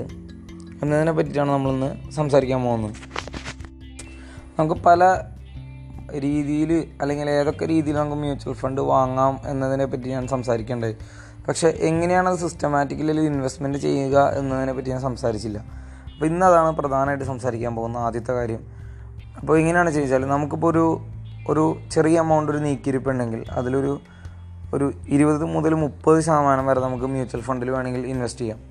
കാരണം മ്യൂച്വൽ ഫണ്ടിന്റെ ഒരു ഗുണം എന്താണെന്ന് വെച്ചാൽ ഞാൻ മുന്നേ പറഞ്ഞ പോലെ ഒരു പ്രശ്നം വരാണെങ്കിൽ ഒരു സ്റ്റോക്കിന് എന്തെങ്കിലും പ്രശ്നം വരാണെങ്കിൽ അത് മുഴുവനായി ബാധിക്കില്ല. അതുപോലെ തന്നെ ഒരു സ്റ്റോക്കിന് മുന്നേറ്റം ഉണ്ടായെന്ന് വെച്ചിട്ട് മുഴുവൻ നാവിനും അത് ബാധിക്കില്ല. അതായത് എന്താ പറയുക ഒരു റിസ്ക് കുറച്ച് നമുക്ക് ആവറേജ് ചെയ്യാനായിട്ട് സാധിക്കും. അതാണ് അതിന്റെ ഒരു പ്രധാന അഡ്വാന്റേജ് എന്ന് പറയുന്നത്. അതുപോലെ തന്നെ ഒരു ഗ്രോത്ത് ഉണ്ടായി അല്ലെങ്കിൽ ഒരു ഗെയിൻ ഉണ്ടായി കഴിഞ്ഞാലും അതും ആവറേജ് ചെയ്ത് പോകും. അതും അതിന്റെ ഒരു നഷ്ടമാണ്. അപ്പോൾ ഒരു ലാഭം ഉണ്ടെങ്കിൽ ഒരു നഷ്ടമുണ്ട്. ആ ഒരു രീതിയിലാണ് മ്യൂച്വൽ ഫണ്ടിന്റെ ഒരു ഇതെന്ന് പറയുന്നത്. അപ്പോൾ ഞാൻ പറഞ്ഞു വന്നത് നമുക്കൊരു നീക്കിരിപ്പുണ്ടെങ്കിൽ അല്ലെങ്കിൽ ഒരു സേവിങ്സ് ഉണ്ടെങ്കിൽ അതിലൊരു മുപ്പത് ശതമാനം നമുക്ക് വേണമെങ്കിൽ മ്യൂച്വൽ ഫണ്ടിലിടാം അതിൽ കൂടുതൽ വേണമെങ്കിൽ ഇടുന്നവരുണ്ട്. അതായത് തീർത്തും റിസ്ക് എടുക്കാൻ സാധിക്കാത്തവർക്ക് ഒരു മുപ്പത് ശതമാനം മാറ്റി ഒരു എഴുപ എന്താ പറയുക എഴുപത് ശതമാനം എൺപത് ശതമാനമൊക്കെ മ്യൂച്വൽ ഫണ്ടിനെ മാത്രമായിട്ട് ആശ്രയിക്കാം. പക്ഷേ ഞാൻ എന്റെ ഒരു കൺസെപ്റ്റ് വെച്ച് അല്ലെങ്കിൽ എന്റെ ഒരു തിരിച്ചറിവ് വെച്ച് ഞാൻ പറയുകയാണെങ്കിൽ ഒരു മുപ്പത് ശതമാനം വരെ നിങ്ങൾ മ്യൂച്വൽ ഫണ്ടിൽ ഇട്ടിട്ട് ബാക്കി മറ്റുള്ള അസറ്റ് ക്ലാസ്സിൽ ഇടുന്നതായിരിക്കും ഏറ്റവും നല്ലത്. അപ്പോൾ ഒരു മുപ്പത് ശതമാനത്തിൽ നമ്മൾ ഇടുകയാണെങ്കിൽ നമ്മളപ്പോൾ ഒരു സപ്പോസ് ആയിരം രൂപ നമുക്ക് നീക്കിരിപ്പുണ്ടെന്ന് വിചാരിക്കുക. അപ്പോൾ അതിലൊരു മുന്നൂറ് രൂപ നമ്മൾ എന്ത് ചെയ്യണം? ഒന്നില്ലെങ്കിൽ മാ മന്ത്ലി നമുക്കിടാം അപ്പോൾ മന്ത്ലി ഇടുകയാണെങ്കിൽ ഓരോ മാസം നമുക്കൊരു എസ് ഐ പി ചേരാം. ഒരു മാസം മുന്നൂറ് അടുത്ത മാസം മുന്നൂറ് അങ്ങനെ അങ്ങനെ കൊണ്ടുപോകാം. പക്ഷേ ഇന്നത്തെ ഒരു പ്രാക്ടിക്കാലിറ്റി പറയുകയാണെങ്കിൽ അതിന്റെ ഒരു സാധ്യത പറയുകയാണെങ്കിൽ മുന്നൂറ് രൂപയ്ക്ക് ഒരു മ്യൂച്വൽ ഫണ്ട് വാങ്ങാൻ സാധിക്കുമെന്ന് എനിക്ക് തോന്നുന്നില്ല. മിനിമം അഞ്ഞൂറ് രൂപയിലാണ് തുടങ്ങുന്നത്. അപ്പോൾ നമ്മൾ എന്ത് ചെയ്യണം? രണ്ട് മാസം കൂടുമ്പോൾ നമ്മൾ അഞ്ഞൂറ് അറുന്നൂറ് രൂപയ്ക്ക് യൂണിറ്റുകൾ വാങ്ങി വാങ്ങി വാങ്ങി. അതുപോലെ രണ്ട് മാസം രണ്ട് മാസം കൂടുമ്പോൾ നമ്മളൊരു എസ് ഐ പി ഇടാം. നമ്മുടെ കയ്യിൽ മുന്നൂറാണ് മന്ത്ലി സേവിങ്സ് എന്ന് വെച്ചാൽ. പക്ഷെ പലതരം മ്യൂച്വൽ ഫണ്ടുകൾക്കും പല രീതിയിലാണ് ഇൻവെസ്റ്റ് ചെയ്യേണ്ടത്. ഒരു ഉദാഹരണത്തിന് നമ്മൾ ഇൻഡെക്സ് ഫണ്ടുകളിലാണ് ഇൻവെസ്റ്റ് ചെയ്യുന്നത് അതായത് നിഫ്റ്റി ബീസ് അല്ലെങ്കിൽ അതായത് നിഫ്റ്റിയുടെ ഇൻഡെക്സിൽ ചെയ്യുന്നത് ഇ ടി എഫ് ആവാം അല്ലെങ്കിൽ മ്യൂച്വൽ ഫണ്ട് ആവാം. ഞാൻ അവിടെ മ്യൂച്വൽ ഫണ്ടിന്റെ കാര്യമാണ് പറയുന്നത്. അപ്പോൾ നിഫ്റ്റി ഫിഫ്റ്റിയുടെ ഒരു ഇൻഡെക്സ് മ്യൂച്വൽ ഫണ്ടാണെന്ന് വിചാരിക്കുക. നമ്മളത് എപ്പോഴും ഇടുന്നത് നല്ലത് എല്ലാ വെള്ളിയാഴ്ചകളിലും വീക്കിലി എല്ലാ വെള്ളിയാഴ്ചകളിലും അവസാന ദിവസം. അത് വാങ്ങുന്നതായിരിക്കും കുറച്ചുകൂടി നല്ലത്. അതായത് എല്ലാ ആഴ്ചയിലും ഇപ്പോൾ തിങ്കളാഴ്ച ഒരു ചെറിയ എമൗണ്ട് നമുക്കൊരു മാസം ഈ എന്താ പറയുക ഒരു സേവിങ്സ് ഉണ്ടെന്ന് വിചാരിക്കുക. ആ പർട്ടിക്കുലർ സേവിങ്സ് നാലായിട്ട് ഡിവൈഡ് ചെയ്തിട്ട് ഒരു മാസം അവസാന ദിവസം വെള്ളിയാഴ്ചകളിൽ ഇടുന്നതായിരിക്കും നല്ലത്. അല്ലെങ്കിൽ തിങ്കളാഴ്ചകളിൽ ഇടുന്നതായിരിക്കും നല്ലത്. അങ്ങനെ ആഴ്ചയിൽ ഒരിക്കൽ ഒരു once once in a week അങ്ങനെ ഇൻവെസ്റ്റ് ചെയ്യുന്നതായിരിക്കും ഇൻഡെക്സ് ഫണ്ടുകൾ കുറച്ചുകൂടി നല്ലത്. അത് കുറച്ചുകൂടി ആവറേജിങ് എഫക്റ്റീവായിട്ട് നടത്തും. അതായത് ഡോളർ കോസ്റ്റ് ആവറേജിങ് നല്ല എഫക്റ്റീവായിട്ട് നടക്കും അവിടെ. ആഴ്ചയിലാണ് വീക്കിൽ നമ്മൾ ഇൻവെസ്റ്റ് ചെയ്യുകയാണെങ്കിൽ. നേരെ മറിച്ച് ഗോൾഡൊക്കെ ആണെങ്കിൽ നമ്മൾ മന്ത്ലി ഇൻവെസ്റ്റ് ചെയ്യുന്നതായിരിക്കും കുറച്ചുകൂടി നല്ലത്. അതായത് ഗോൾഡ് മ്യൂച്വൽ ഫണ്ടിലാണ് ഇൻവെസ്റ്റ് ചെയ്യുന്നത് വെച്ചാൽ നമ്മൾ കുറച്ചുകൂടി മന്ത്ലി ഇടുന്നതായിരിക്കും നല്ലത്. അതുപോലെ തന്നെ മിഡ് ക്യാപ്പുകളാണെങ്കിൽ മിഡ് ക്യാപ്പുകളാണെങ്കിൽ ഒരു രണ്ടാഴ്ചയിൽ ഒരു തവണ വെച്ചിട്ട് ഇടുന്നതായിരിക്കും കുറച്ചുകൂടി നല്ലത്. അതായത് mid cap mid cap one fifty അതുപോലെയൊക്കെയുള്ള mutual funds ഉണ്ട്. അപ്പോൾ അതിൽ കാരണം അതിന്റെ ഒരു വലിയ വേരിയേഷൻസ് ഉണ്ടാവുന്നത് ഒരു രണ്ടാഴ്ചയിലൊക്കെ വലിയൊരു ഗെയിനോ വലിയൊരു ലോസോ ഉണ്ടാകും അപ്പോൾ നമുക്കത് ആവറേജ് ചെയ്ത് കളയാനായിട്ട് സാധിക്കും രണ്ടാഴ്ചകളിൽ നേരെ മറിച്ച് ഇൻഡെക്സുകളാണെങ്കിൽ ആഴ്ചയിലും നല്ല വ്യത്യാസം ഉണ്ടാവും. ഒരാഴ്ചയിൽ തന്നെ പല പല പോയിന്റ്സിൽ അത് പോയിട്ടുണ്ടാവും. അപ്പോൾ നമുക്ക് എന്താ പറയുക ആവറേജിങ് വളരെ എഫക്റ്റീവ് ആക്കാൻ വേണ്ടിയിട്ടാണ് നമ്മൾ എന്ത് ചെയ്യുന്നത്? വീക്കിലി ഇൻഡെക്സുകളിൽ ഇൻവെസ്റ്റ് ചെയ്യുന്നതും ടു വീക്സിൽ വൺസ് ഇൻ എ ടു വീക്സിൽ നമ്മൾ എന്താ പറയുക മിഡ് ക്യാപ്പ് മ്യൂച്വൽ ഫണ്ട്സിൽ ഇൻവെസ്റ്റ് ചെയ്യുന്നതും മന്ത്ലി നമ്മൾ ഗോൾഡിൽ ഇൻവെസ്റ്റ് ചെയ്യുന്നതും. അപ്പോൾ അങ്ങനെയാണ് അതിന്റെ ഒരു ഇന്റർവെൽസ് പറയുന്നത്. അല്ലെങ്കിൽ ഫ്രീക്വൻസി ഓഫ് ഇൻവെസ്റ്റ്മെന്റ്സിന്റെ ഒരു ഇത് വരുന്നത്. ഇനി പല രീതിയിൽ നിങ്ങൾക്ക് ഇൻവെസ്റ്റ് ചെയ്യാം. കുറച്ചുകൂടി നല്ല റിസർച്ച് നടത്തിയിട്ട് ഏതൊക്കെ പോയിന്റ്സിലാണ് എങ്ങനെയാണ് അത് റിസർച്ച് ചെയ്യുന്നത് അതുപോലെ ചെയ്യാം.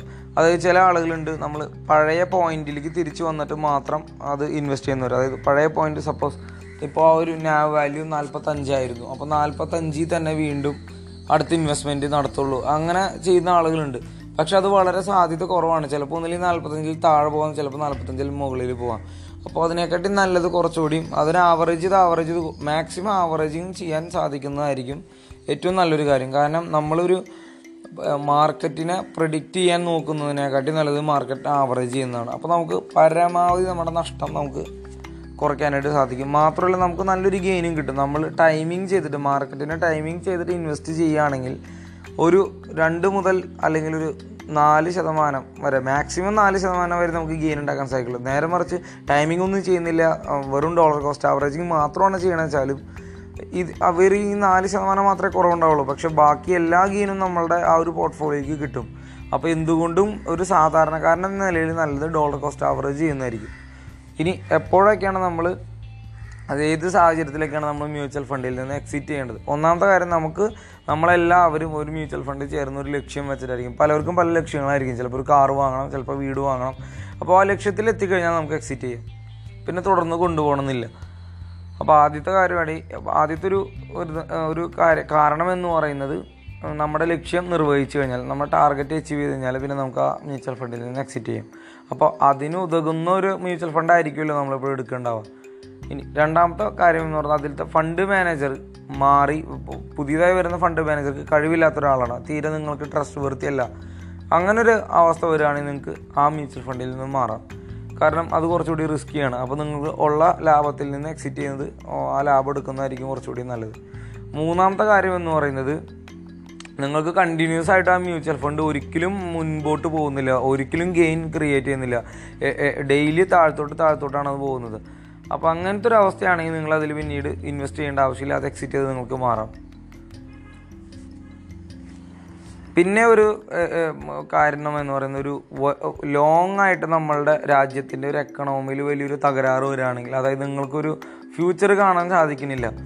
ആ ഒരു അവസ്ഥ വരാണെങ്കിൽ നിങ്ങൾക്ക് മ്യൂച്വൽ ഫണ്ടിൽ നിന്ന് എക്സിറ്റ് ചെയ്യാം. കാരണം മ്യൂച്വൽ ഫണ്ട് എന്ന് പറയുന്നത് മാക്സിമം ഇൻവെസ്റ്റ്മെന്റ് പോകുന്നത് ചിലപ്പോൾ ബോണ്ടുകളിലായിരിക്കും ചിലപ്പോൾ ഇക്വിറ്റീസിലായിരിക്കും ചിലപ്പോൾ ഗോൾഡിലായിരിക്കും ഇതിനെ എല്ലാം ബാധിക്കുന്നത് അല്ലെങ്കിൽ ഇതെല്ലാനും ബാധിക്കുന്നത് രാജ്യത്തിന്റെ സ്റ്റെബിലിറ്റിയാണ് രാജ്യത്തിന്റെ സ്റ്റെബിലിറ്റി ഇവരെ ഇവ- ഇവയെല്ലാം ബാധിക്കും. അതുകൊണ്ട് രാജ്യം സ്റ്റേബിൾ അല്ലാത്തൊരവസ്ഥ ആണ് ഫ്യൂച്ചറിൽ ഉണ്ടാവാൻ സാധ്യതയെങ്കിൽ തീർച്ചയായിട്ടും അതായത് എക്കണോമിനെ ബാധിക്കും അത് എക്കണോമി പിന്നീട് ഈ മ്യൂച്വൽ ഫണ്ടുകളെ ബാധിക്കും. അപ്പോൾ നിങ്ങൾ അങ്ങനത്തെ ഒരു അവസ്ഥയാണ് നിങ്ങൾ ഫ്യൂച്ചറിൽ കാണുന്നത് വെച്ചാൽ തീർച്ചയായിട്ടും നിങ്ങൾക്ക് എക്സിറ്റ് ചെയ്ത് ഒഴിവാകും. കാരണം ഇത്രയും കാരണങ്ങളിൽ മാത്രമേ നിങ്ങൾ എക്സിറ്റ് ചെയ്യേണ്ട കാര്യമുള്ളൂ. ഇനി ചെറിയ മൈനറായ കാരണങ്ങളുണ്ട്. ചിലപ്പോൾ ടാക്സിന്റെ ഒരു ഹെവി ടാക്സ് ഇനി ഫ്യൂച്ചറിൽ വരാൻ സാധ്യതയുണ്ട്. അങ്ങനെ ഒരു അവസ്ഥയിൽ നിങ്ങൾക്ക് അത് എക്സിറ്റ് ചെയ്യാം. പിന്നെ നിങ്ങൾക്ക് ഇപ്പോൾ കിട്ടുന്ന മ്യൂച്വൽ ഫണ്ടിനേക്കാളും കൂടുതൽ ഇൻട്രസ്റ്റ് തരുന്ന ഒരു ഇൻസ്ട്രുമെന്റ് ഉണ്ട്. ബോണ്ടുകളാവാം അങ്ങനെ കൂടുതൽ കുറച്ചുകൂടി സേഫ്റ്റിയിൽ കുറച്ചുകൂടി ഇൻട്രസ്റ്റ് കിട്ടുന്ന ഒരു ഇൻസ്ട്രുമെന്റ് നിങ്ങൾക്ക് അവൈലബിൾ ആണ്. എങ്കിലത് നിങ്ങൾക്ക് എക്സിറ്റ് ചെയ്ത് മാറാം. ഇത് മൈനറായ കാരണങ്ങളാണ്. ഇതുപോലൊക്കെ വരാനുള്ള സാധ്യത വളരെ കുറവാണ്. അപ്പോൾ ഈ രണ്ട് റീസൺസിലും നിങ്ങൾക്ക് ഒരു മ്യൂച്വൽ ഫണ്ടിനെ എക്സിറ്റ് ചെയ്യാൻ പറ്റും ഇത് മൈനർ റീസൺസ് ആണ്. ഇത് ഉണ്ടായിക്കോണമെന്ന് നിർബന്ധമില്ല. അപ്പോൾ ഇതൊക്കെയാണ് നമുക്ക് മ്യൂച്വൽ ഫണ്ട് എക്സിറ്റ് ചെയ്യേണ്ട കുറച്ച് കണ്ടീഷൻസ് ഇതല്ലാതെ നിങ്ങൾ എക്സിറ്റ് ചെയ്യുന്നതിൽ ഒരു അർത്ഥമില്ല കാരണം നിങ്ങൾ കഷ്ടപ്പെട്ട് റിസർച്ച് ചെയ്ത സമയം നിങ്ങൾക്ക് നഷ്ടപ്പെടാണ്. നിങ്ങൾ ഇത്രയും സമയം നിങ്ങൾ അതായത് പണം ചിലവാക്കിയത് അതും വെറും നഷ്ടപ്പെടാണ്. മാത്രമല്ല നിങ്ങൾ പെട്ടെന്ന് ഒരു മ്യൂച്വൽ ഫണ്ടിൽ കയറി പെട്ടെന്ന് എക്സിറ്റ് ചെയ്യുമ്പോൾ അതിന് short time capital gain tax വരാണ് അത് ഒരു വർഷത്തിൽ കുറവാണ് നിങ്ങൾ ആ ഒരു മ്യൂച്വൽ ഫണ്ടിൽ നിന്നത്. പക്ഷേ നിങ്ങളൊരു ഗെയിൻ ഉണ്ടാക്കി. ആ ഗെയിനിൽ ഗവൺമെന്റ് ടാക്സ് ചെയ്യും. അപ്പോൾ നിങ്ങൾക്ക് അത് വീണ്ടും നഷ്ടമാണ് ഉണ്ടാകുന്നത് അപ്പോൾ അതിനെക്കാട്ടിയും നല്ലത്. ഇത്രയും ഇത്രയും കണ്ടീഷൻസിൽ നിങ്ങൾക്ക് എക്സിറ്റ് ചെയ്യുന്നതായിരിക്കും കുറച്ചുകൂടി ഉചിതം അല്ലെങ്കിൽ യുക്തിപരമായ ഒരു കാര്യം. ഇനി ഇതിലൊന്നും വരാത്തൊരു കാര്യം എനിക്ക് പറയാനുള്ളത് നിങ്ങൾക്ക് നിങ്ങൾ എന്തൊരു ഫിനാൻഷ്യൽ ആയിട്ടുള്ള ഇൻസ്ട്രുമെൻസും കയ്യിൽ വയ്ക്കും അല്ലെങ്കിൽ ഒരു അസറ്റ്സ് കയ്യിൽ വയ്ക്കുമ്പോൾ നിങ്ങൾക്ക് ഒരു കൊച്ചു കുട്ടിയോട് പോലും പറഞ്ഞു കൊടുക്കാനായിട്ടൊരു കാരണം നിങ്ങളുടെ കയ്യിൽ ഉണ്ടാവണം. അതായത് എന്തിനാണ് നിങ്ങൾ ഈ ഒരു വീട് വാങ്ങുന്നത്? നിങ്ങളുടെ കയ്യിൽ ഇപ്പോൾ ഒരു അൻപത് ലക്ഷം രൂപയുണ്ടെന്ന് വിചാരിക്കുക അപ്പോൾ നിങ്ങൾക്ക് ഇപ്പോൾ തോന്നണ തോന്നണ ഇതൊന്ന് ഇൻവെസ്റ്റ് ചെയ്താലോ? അപ്പോൾ നിങ്ങൾ വിചാരിക്കണം ഒരു വീട് വിൽക്കാനായിട്ട് അപ്പോൾ ഓടിച്ചെന്നത് വാങ്ങി. പക്ഷെ നിങ്ങളത് വാങ്ങുന്നതിന് മുൻപ് നിങ്ങൾ ചിന്തിക്കണം ഞാൻ എന്തിനാണത് വാങ്ങുന്നത്? നിങ്ങൾക്കൊരു കാരണം വേണം. ഒരു റിജിഡ് ആയിട്ടുള്ള സോളിഡ് ആയിട്ടുള്ള കാരണം നിങ്ങൾക്കത് വാങ്ങാനായിട്ട് വേണം. അല്ലാത്ത പക്ഷം ഇതുപോലെയുള്ള അസറ്റ്സ് വാങ്ങി കൂട്ടരുത്. രണ്ടാമത്തെ കാര്യം ഒരു വാങ്ങിയ അസറ്റ് നിങ്ങൾ വിൽക്കുമ്പോൾ നിങ്ങൾ ചിന്തിക്കേണ്ടത് പിന്നെ എന്തിനാണ് ഞാനത് വാങ്ങിയത്? അതായത് നഷ്ടത്തിലാണ് അത് വിൽക്കാൻ പോകുന്നത് വെച്ചാൽ അപ്പോൾ നിങ്ങൾ ആദ്യം ചിന്തിക്കേണ്ടത് നിങ്ങൾ എന്തിനാണത് വാങ്ങിയത്?